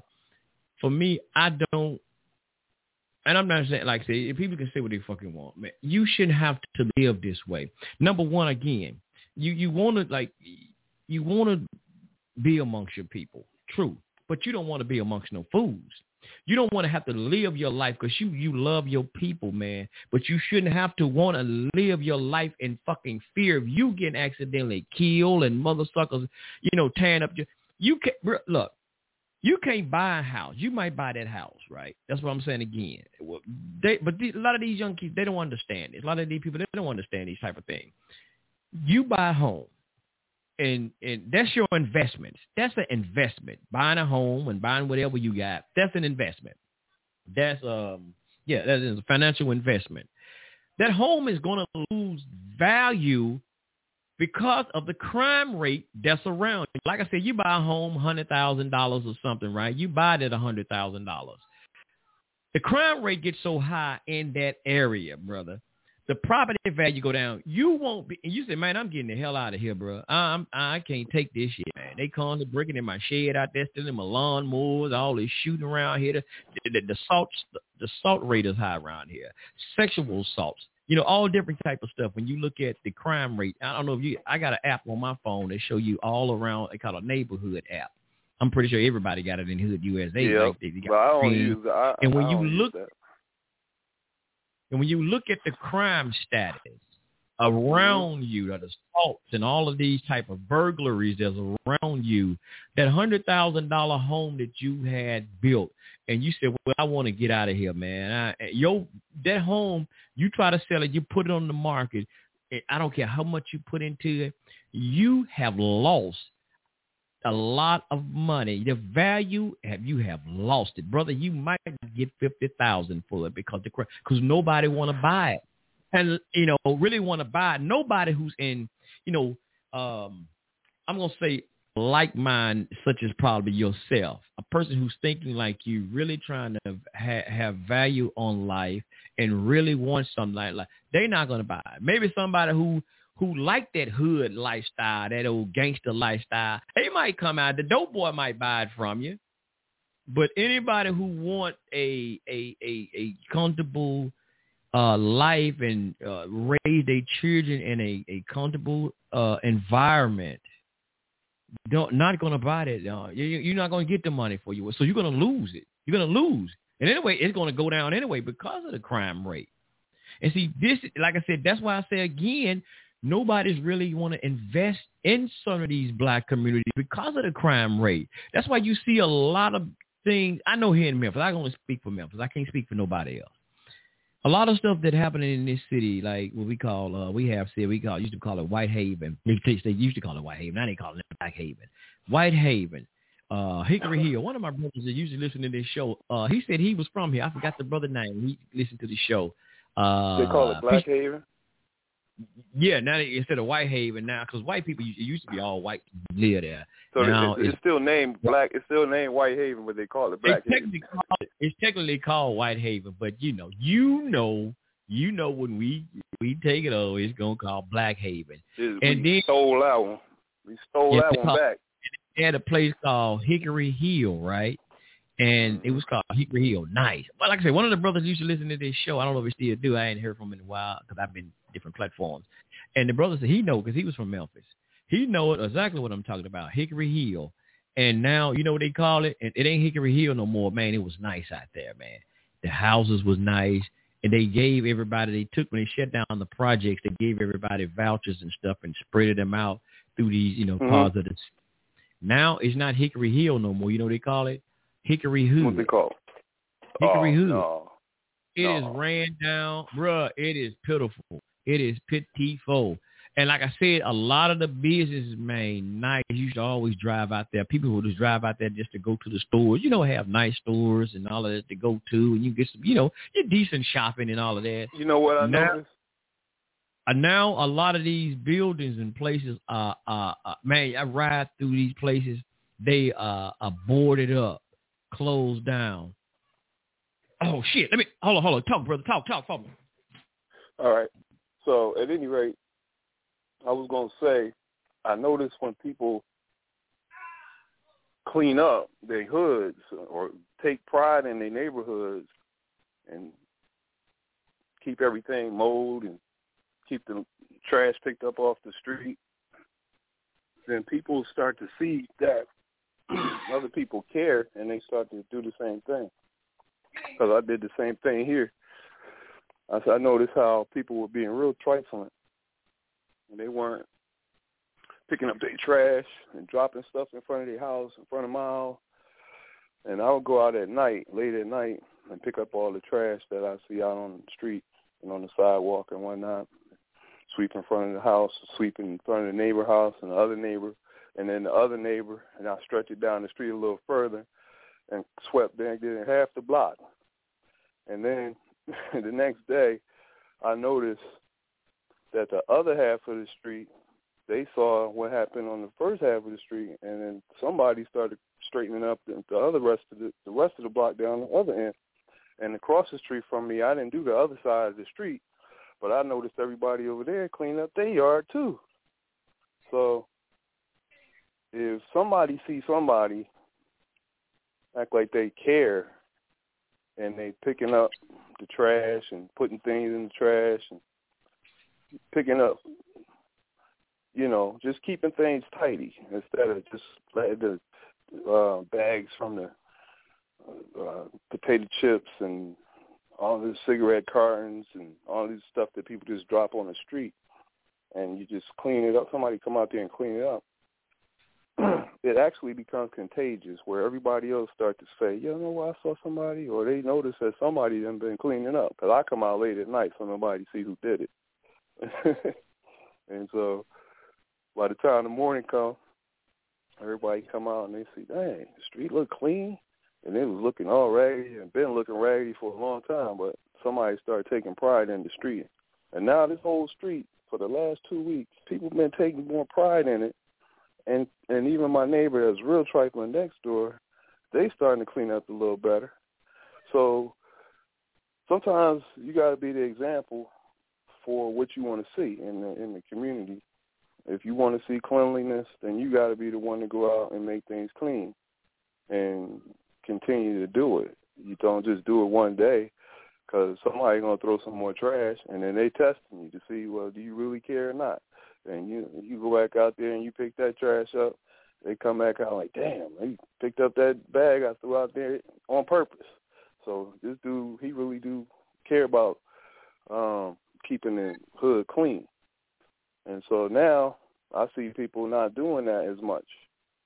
And um I see more people sweeping their block or sweeping in front of their house now. So that's what's going on. We gotta you gotta do what you want to see in the hood. If you want to see clean, then you got to be clean and do the clean thing. If you want to be dirty, if you like dirt, then you're going to throw some trash down on the ground because you feel comfortable with that. And you wouldn't like it any other way. You need to have dirt around you. So you just got to dirty up everywhere you go. You leave bags of trash, you throw tissues out, and you, you throw all your, your ashtray on the street and everything you got because you that's what that's what how you feel. But you could feel better than that because if you went to a real clean neighborhood and you had that trifling attitude and you went to a neighborhood that was so clean, you ain't see no paper blowing anywhere, you didn't see any trash on the sidewalk or on the street anywhere, it's just a real clean neighborhood, and you say, oh, I'm going to throw this bag out the window, you would feel real guilty throwing that bag out the window if you see that nobody does that around here. You see what I'm saying? So that's the whole idea is to do something that people are going to see that you care and that'll make them care. You you with me, Sunray? Okay, so that's what's going on with that. But at any rate, I'm gonna go back to some of the things you were touching on, and uh, I know you would you played that clip with the guy who was talking about the case of the young lady who was shot by the cop who had the knife and he was saying a lot of the things that we were saying on the show, the last show. He he was saying things both of us were saying, you know, pinpointing what he could, what the officer could have did, and the time that he arrived and whatnot. And we went through the whole protocol, what he could have did, whether he pulled out the baton, whether he pulled out the uh, billy club or the mace, or whether he had time to do anything else. So we played that out too. And you a whooping. Frank gonna beat the hell out of you. You know, what it boils down to is is just like what you was saying the young lady, you know, she just she wasn't being guided the right way with the adults in the room and people not knowing how to de-escalate the situation and get things under control and to uh, know how to have uh, conf- conflict resolution, which is something you can learn that we all need to learn. Is like with the brother who was speaking. I think he taught that conflict resolution, where you learn how to be diplomatic in a situation or you know like a, a disagreement. So to uh, learn how to resolve the issue without coming to blows or pulling out weapons because that's going too far. We got to learn how to resolve the issues by either we got to we got to learn how to resolve the issues by walking away from it altogether or talking it out respectfully. Mm-hmm. So that's what we have to learn how to do. A lot of times the way we talk to each other is immature. And it's not on the level of adults. It's like adults talking to each other like they're children. And we gotta, as adults, realize that we have to talk to each other in a manner of respect.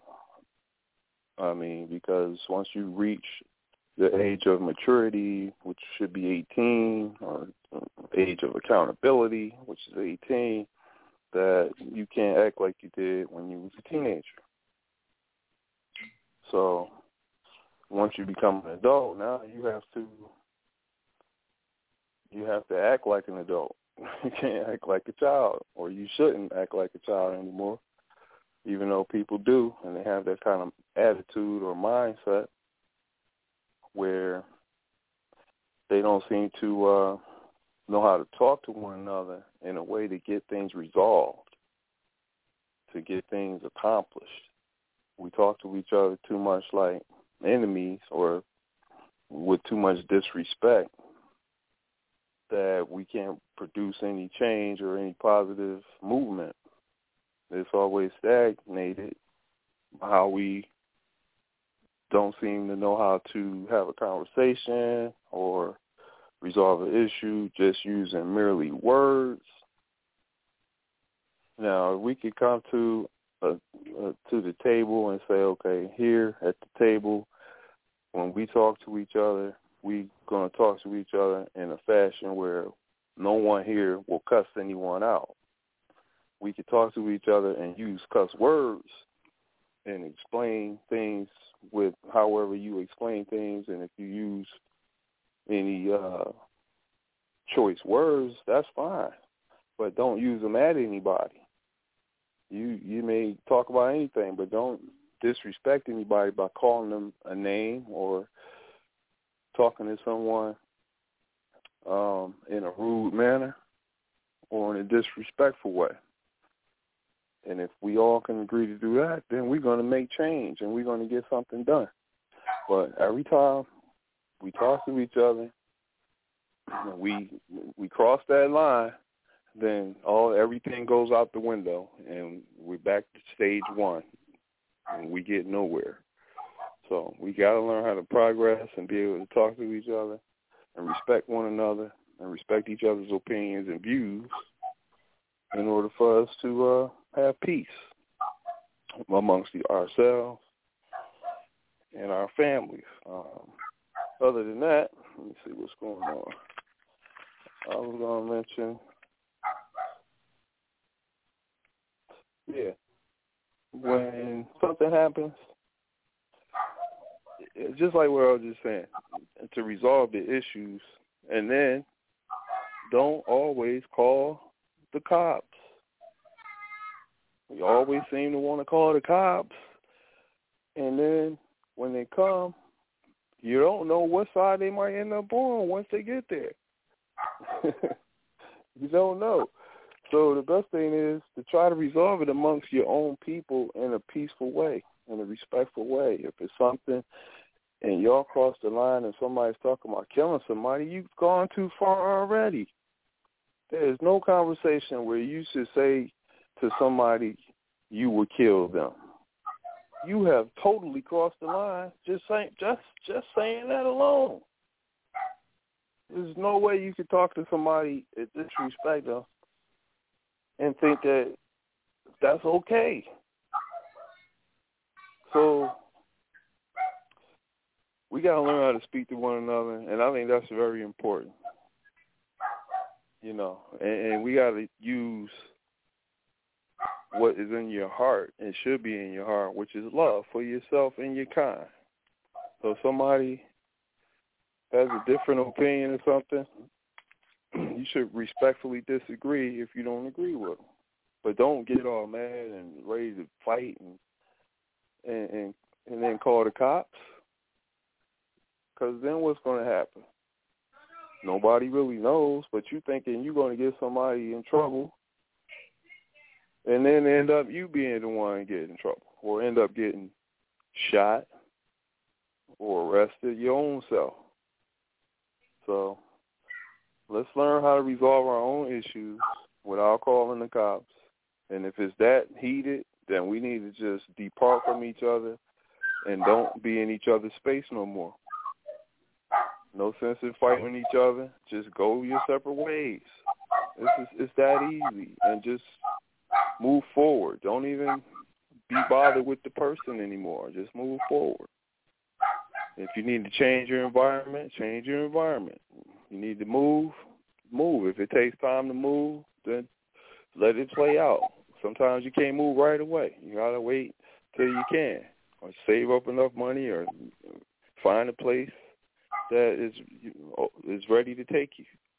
So I feel for the young lady, and it's unfortunate that her life had to end that way, and that uh,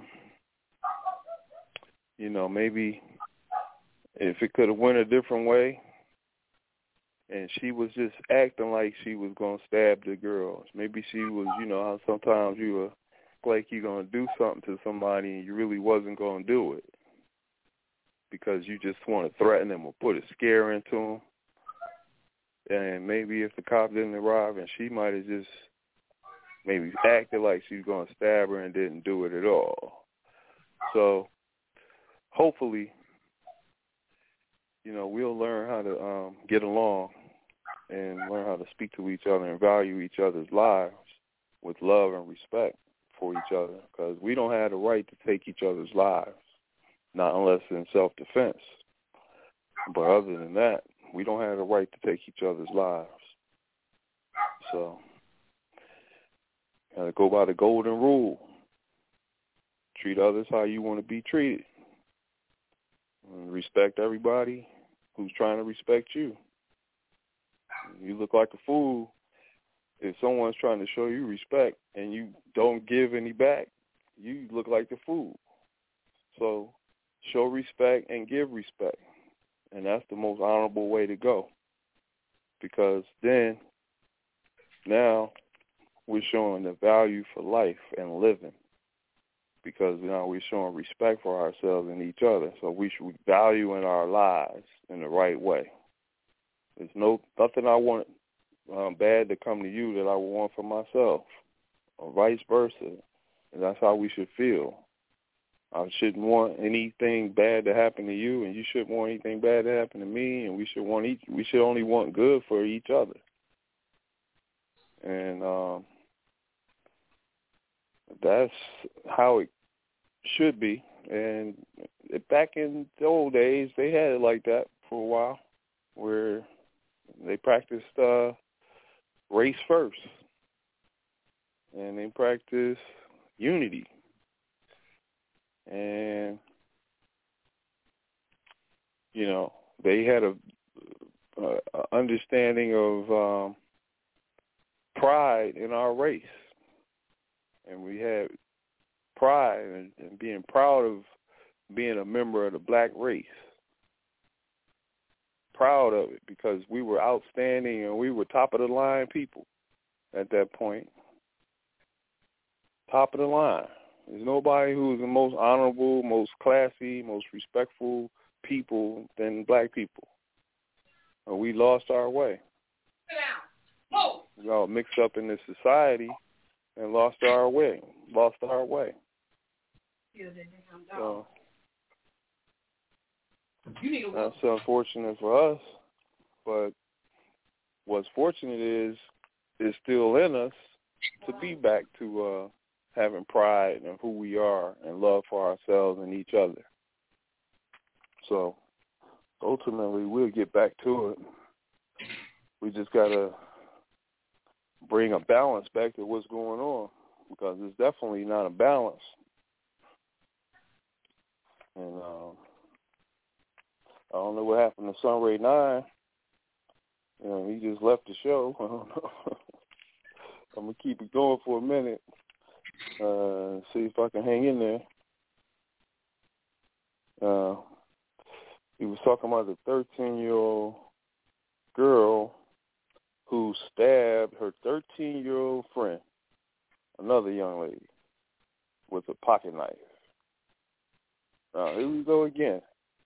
Some young people who have,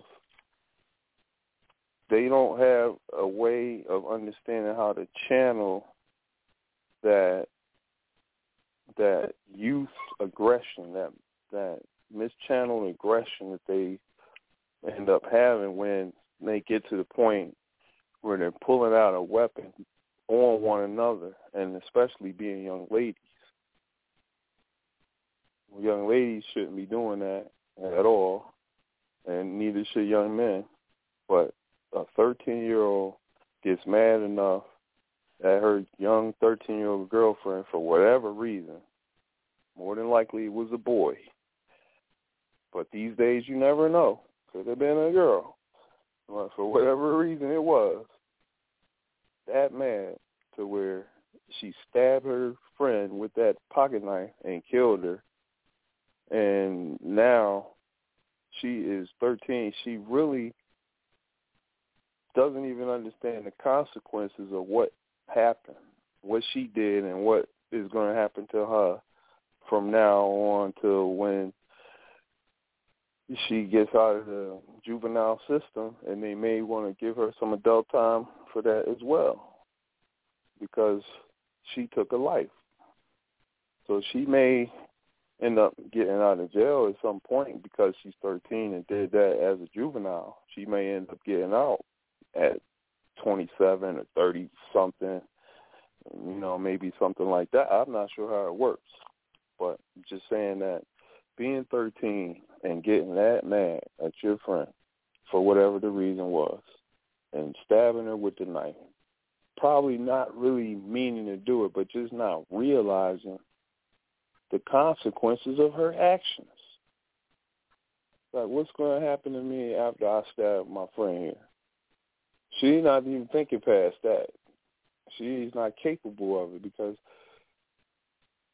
she's been fed so much violence in her little 13 years of living on the TV or all the movies that she watched and all of uh, the little rap, the little rappers who all they talk about is killing people on the, in the rap song and how how many different types of ways they can kill you in the rap song.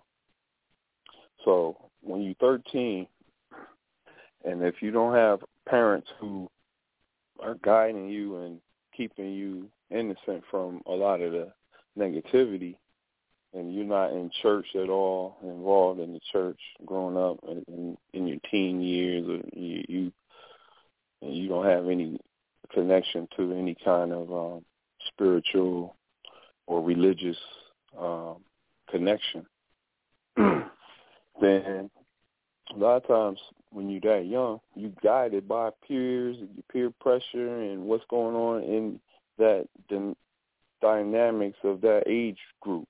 Being 13, so that's like 11 or 12 to 15, kind of like a group of where you at. So their whole little development, they've never seen peace in their whole little life. They ain't never known no days of peace and no none of when you talk about peace. They ain't never said peace. If you say peace to somebody thirteen, they wouldn't even know what you mean. Like peace, huh? like yeah, peace. Like what is it? What's what you talking about, man? Like they would. that's not even the concept to somebody thirteen because they don't. They've never seen any days of peace. That's all they know is hate and, and death and murder and killing and violence and sex and drugs. And they only 13. This is all they've learned in little 13 years. And uh, oh yeah, and a whole bunch of cuss words and, and terrible attitudes and ways of thinking that makes them want to kill somebody when you're so young. You ain't even lived your little life. Just reached puberty and just now probably ain't even had sex. This girl's 13, ain't even had sex yet. She's stabbing somebody and killing somebody already. Like her whole whole life is to be messed up because her parents didn't keep her from. Maybe it was her parents who didn't keep her from um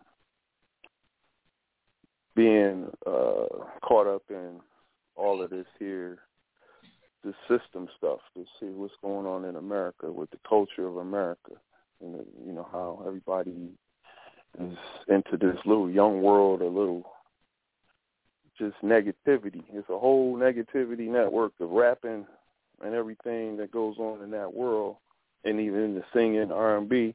The little young world is just so negative. It's all of its negativity. But when I was coming up, it was positivity, and everybody was coming up with a positive way of thinking and more love for ourselves and each other. And it wasn't a whole bunch of talk about killing in any of the songs and violence and disrespect and any of the songs. All these songs do to just the opposite of the songs when I was growing up, and it's the same music. It's music. It's still on a level of poetry with rapping and all, but the message is the opposite message that when I was growing up that we was getting. We were getting a lot of things that was more conscious, raising, you know, raising your consciousness towards your culture or your uh, love for yourself, and um, understanding the expressions of um, how you express yourself with with music and hip hop. Days is backwards. It's the opposite. It's the expression and it's it's glorifying violence, violent behavior, disrespectful behavior, um, um, disrespect for your parents, disrespect for any authority at all, and so even if the cops arrive on the scene, you still don't have any respect for authority. Authority at all.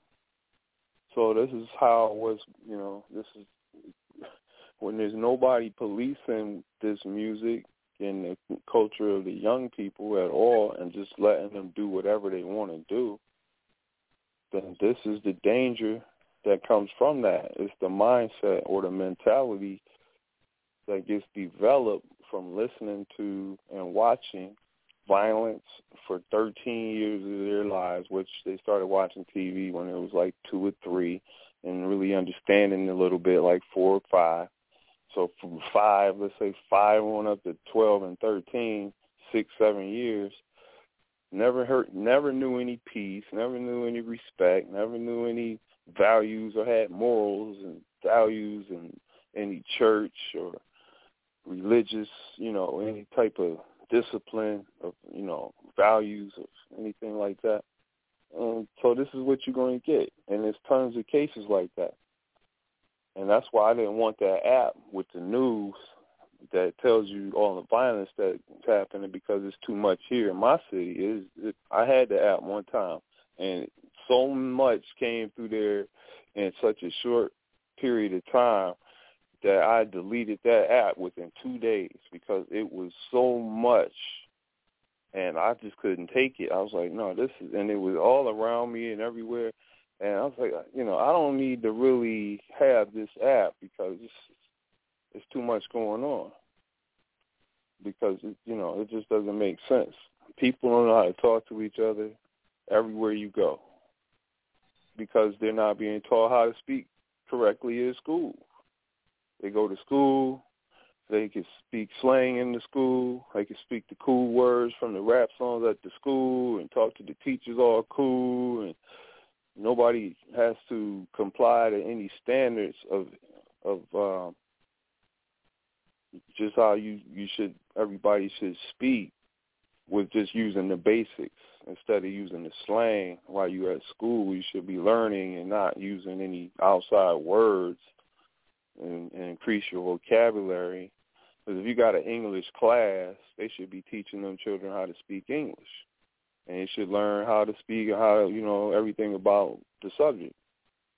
But if you come out of school after you done been in English class and math and science and everything, and you get out of school, and everything out your mouth is MF this and GD that, and you know, FU and all this, and all these words. You know, they calling each other everything. You hear all these bad, I'm like, wow, is that what they just taught y'all coming out of school? Is that your language? That's your vocabulary? That's what this school allows? They allow y'all just to speak like this? So I think it should be the standard of how people should be taught and made to not be able to speak however they want to the teachers or talk down to anybody or anything. It should just be a basic thing where everybody can understand each other on the same level just like it used to be. You should be able to speak like you learn the thing, you learn the English, and, and you can speak it. That's good. So now we can speak to each other. We can understand each other. But if you speaking all this here rap talk, straight street talk, half talk, and not completing the sentence, how is anybody supposed to understand what you're really talking about?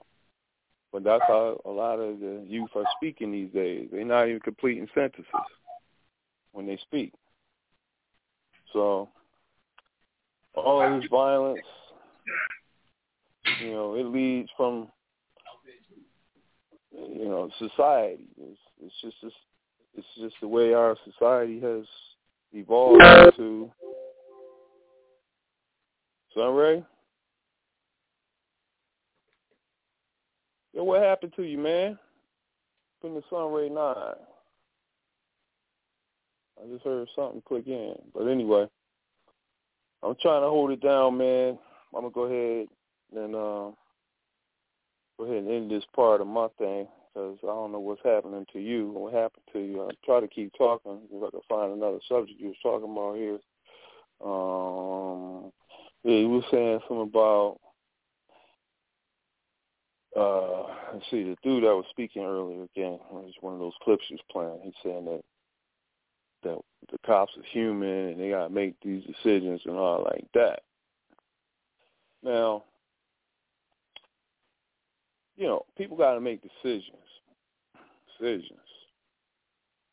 But a lot of times those decisions aren't made on a human level or a human way of thinking. It's more in an inhumane way of thinking when it's not the race of the white people because the majority of the cops in this country are usually white.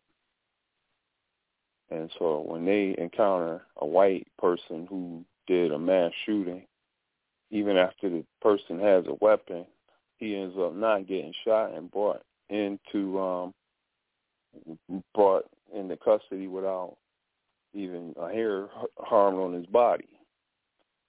And you know, he's guilty of sin. He already shot all these people or whatever and you know he did it, and just because he's white, somehow this dude keeps getting away with the murders without being killed, like the black person would if he had that, or if the black person didn't even have a gun or anything and he gets shot like that.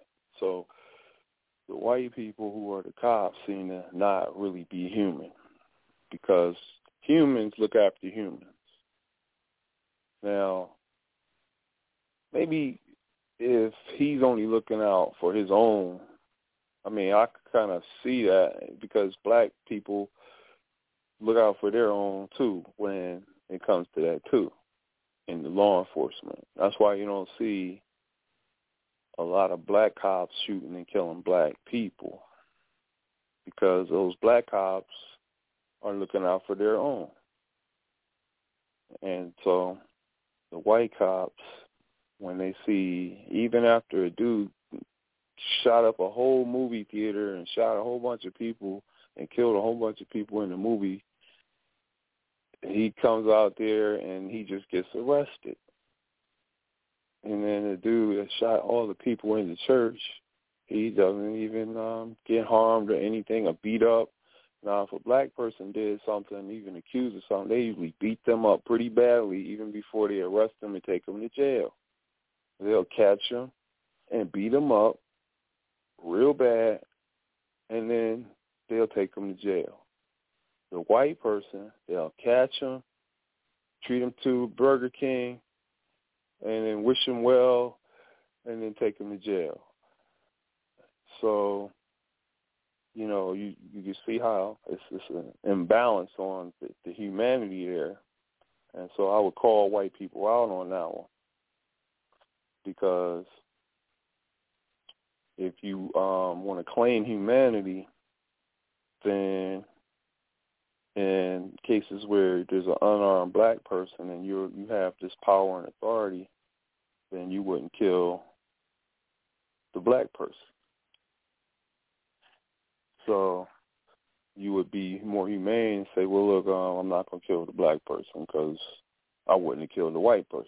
So what I'm saying here is whatever the white person who was the cop or whatever, whatever he wouldn't have did in the case where it was a white person who killed people and then he didn't kill him, he just brought him into justice. He should do the same for the blacks. He shouldn't kill them either He should just bring them into justice and let the courts do what the court's supposed to do, and then let the jury decide on the person's fate. So I'm gonna have to say probably, you know, to reevaluate it to to to for so so many incidents that happen where the white people who do the mass shootings don't get killed or anything. And if they did do a mass shooting, if they don't get killed by the cops, they would usually either kill themselves. They would do the suicide thing after they did what they did, then they would just do themselves. And then, you know, very very rarely, every now and then, the cops kill a white person who killed a bunch of people. That's kind of rare. But the black person, unarmed, he's always getting killed for some reason, or he's selling a cigarette to get choked to death, or something like that, or he's running away from the cop, he gets shot in the back, and then they try to plant a taser and say the dude stole the taser. I mean, it's always a story. It's always a lie. It's always something else. So for me to say humanity or human for that, I'm gonna have to say nope, not really. Because to be human, you gotta act like a daggone human and, and be humane to all people, not just white people. So humanity is is something that is you have to practice humanity and be humane to uh, to be a human means to have hue, which is to have color in your body. Hue man.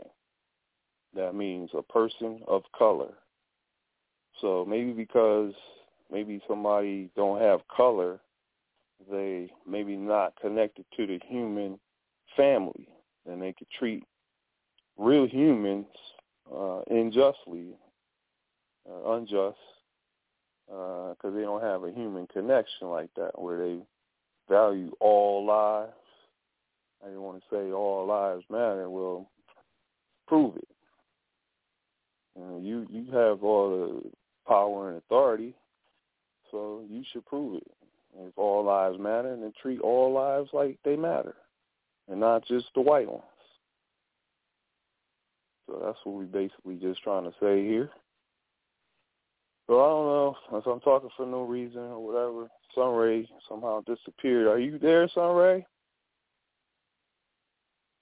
Going on? The show is still on. All right, Sunray Nine. Uh, I hope that everything is going okay with you, man. You ran out real quick. Um, I'm gonna wish you well and say a prayer for you, and uh, get at me and let me know everything is all right. And I'm gonna sign out, and just to say, practice peace, show love, and respect all. It's Brother Justice here, and I'm signing out for Brother Sunray 9 and Culture Freedom Radio. And everybody have a nice night. Peace and love.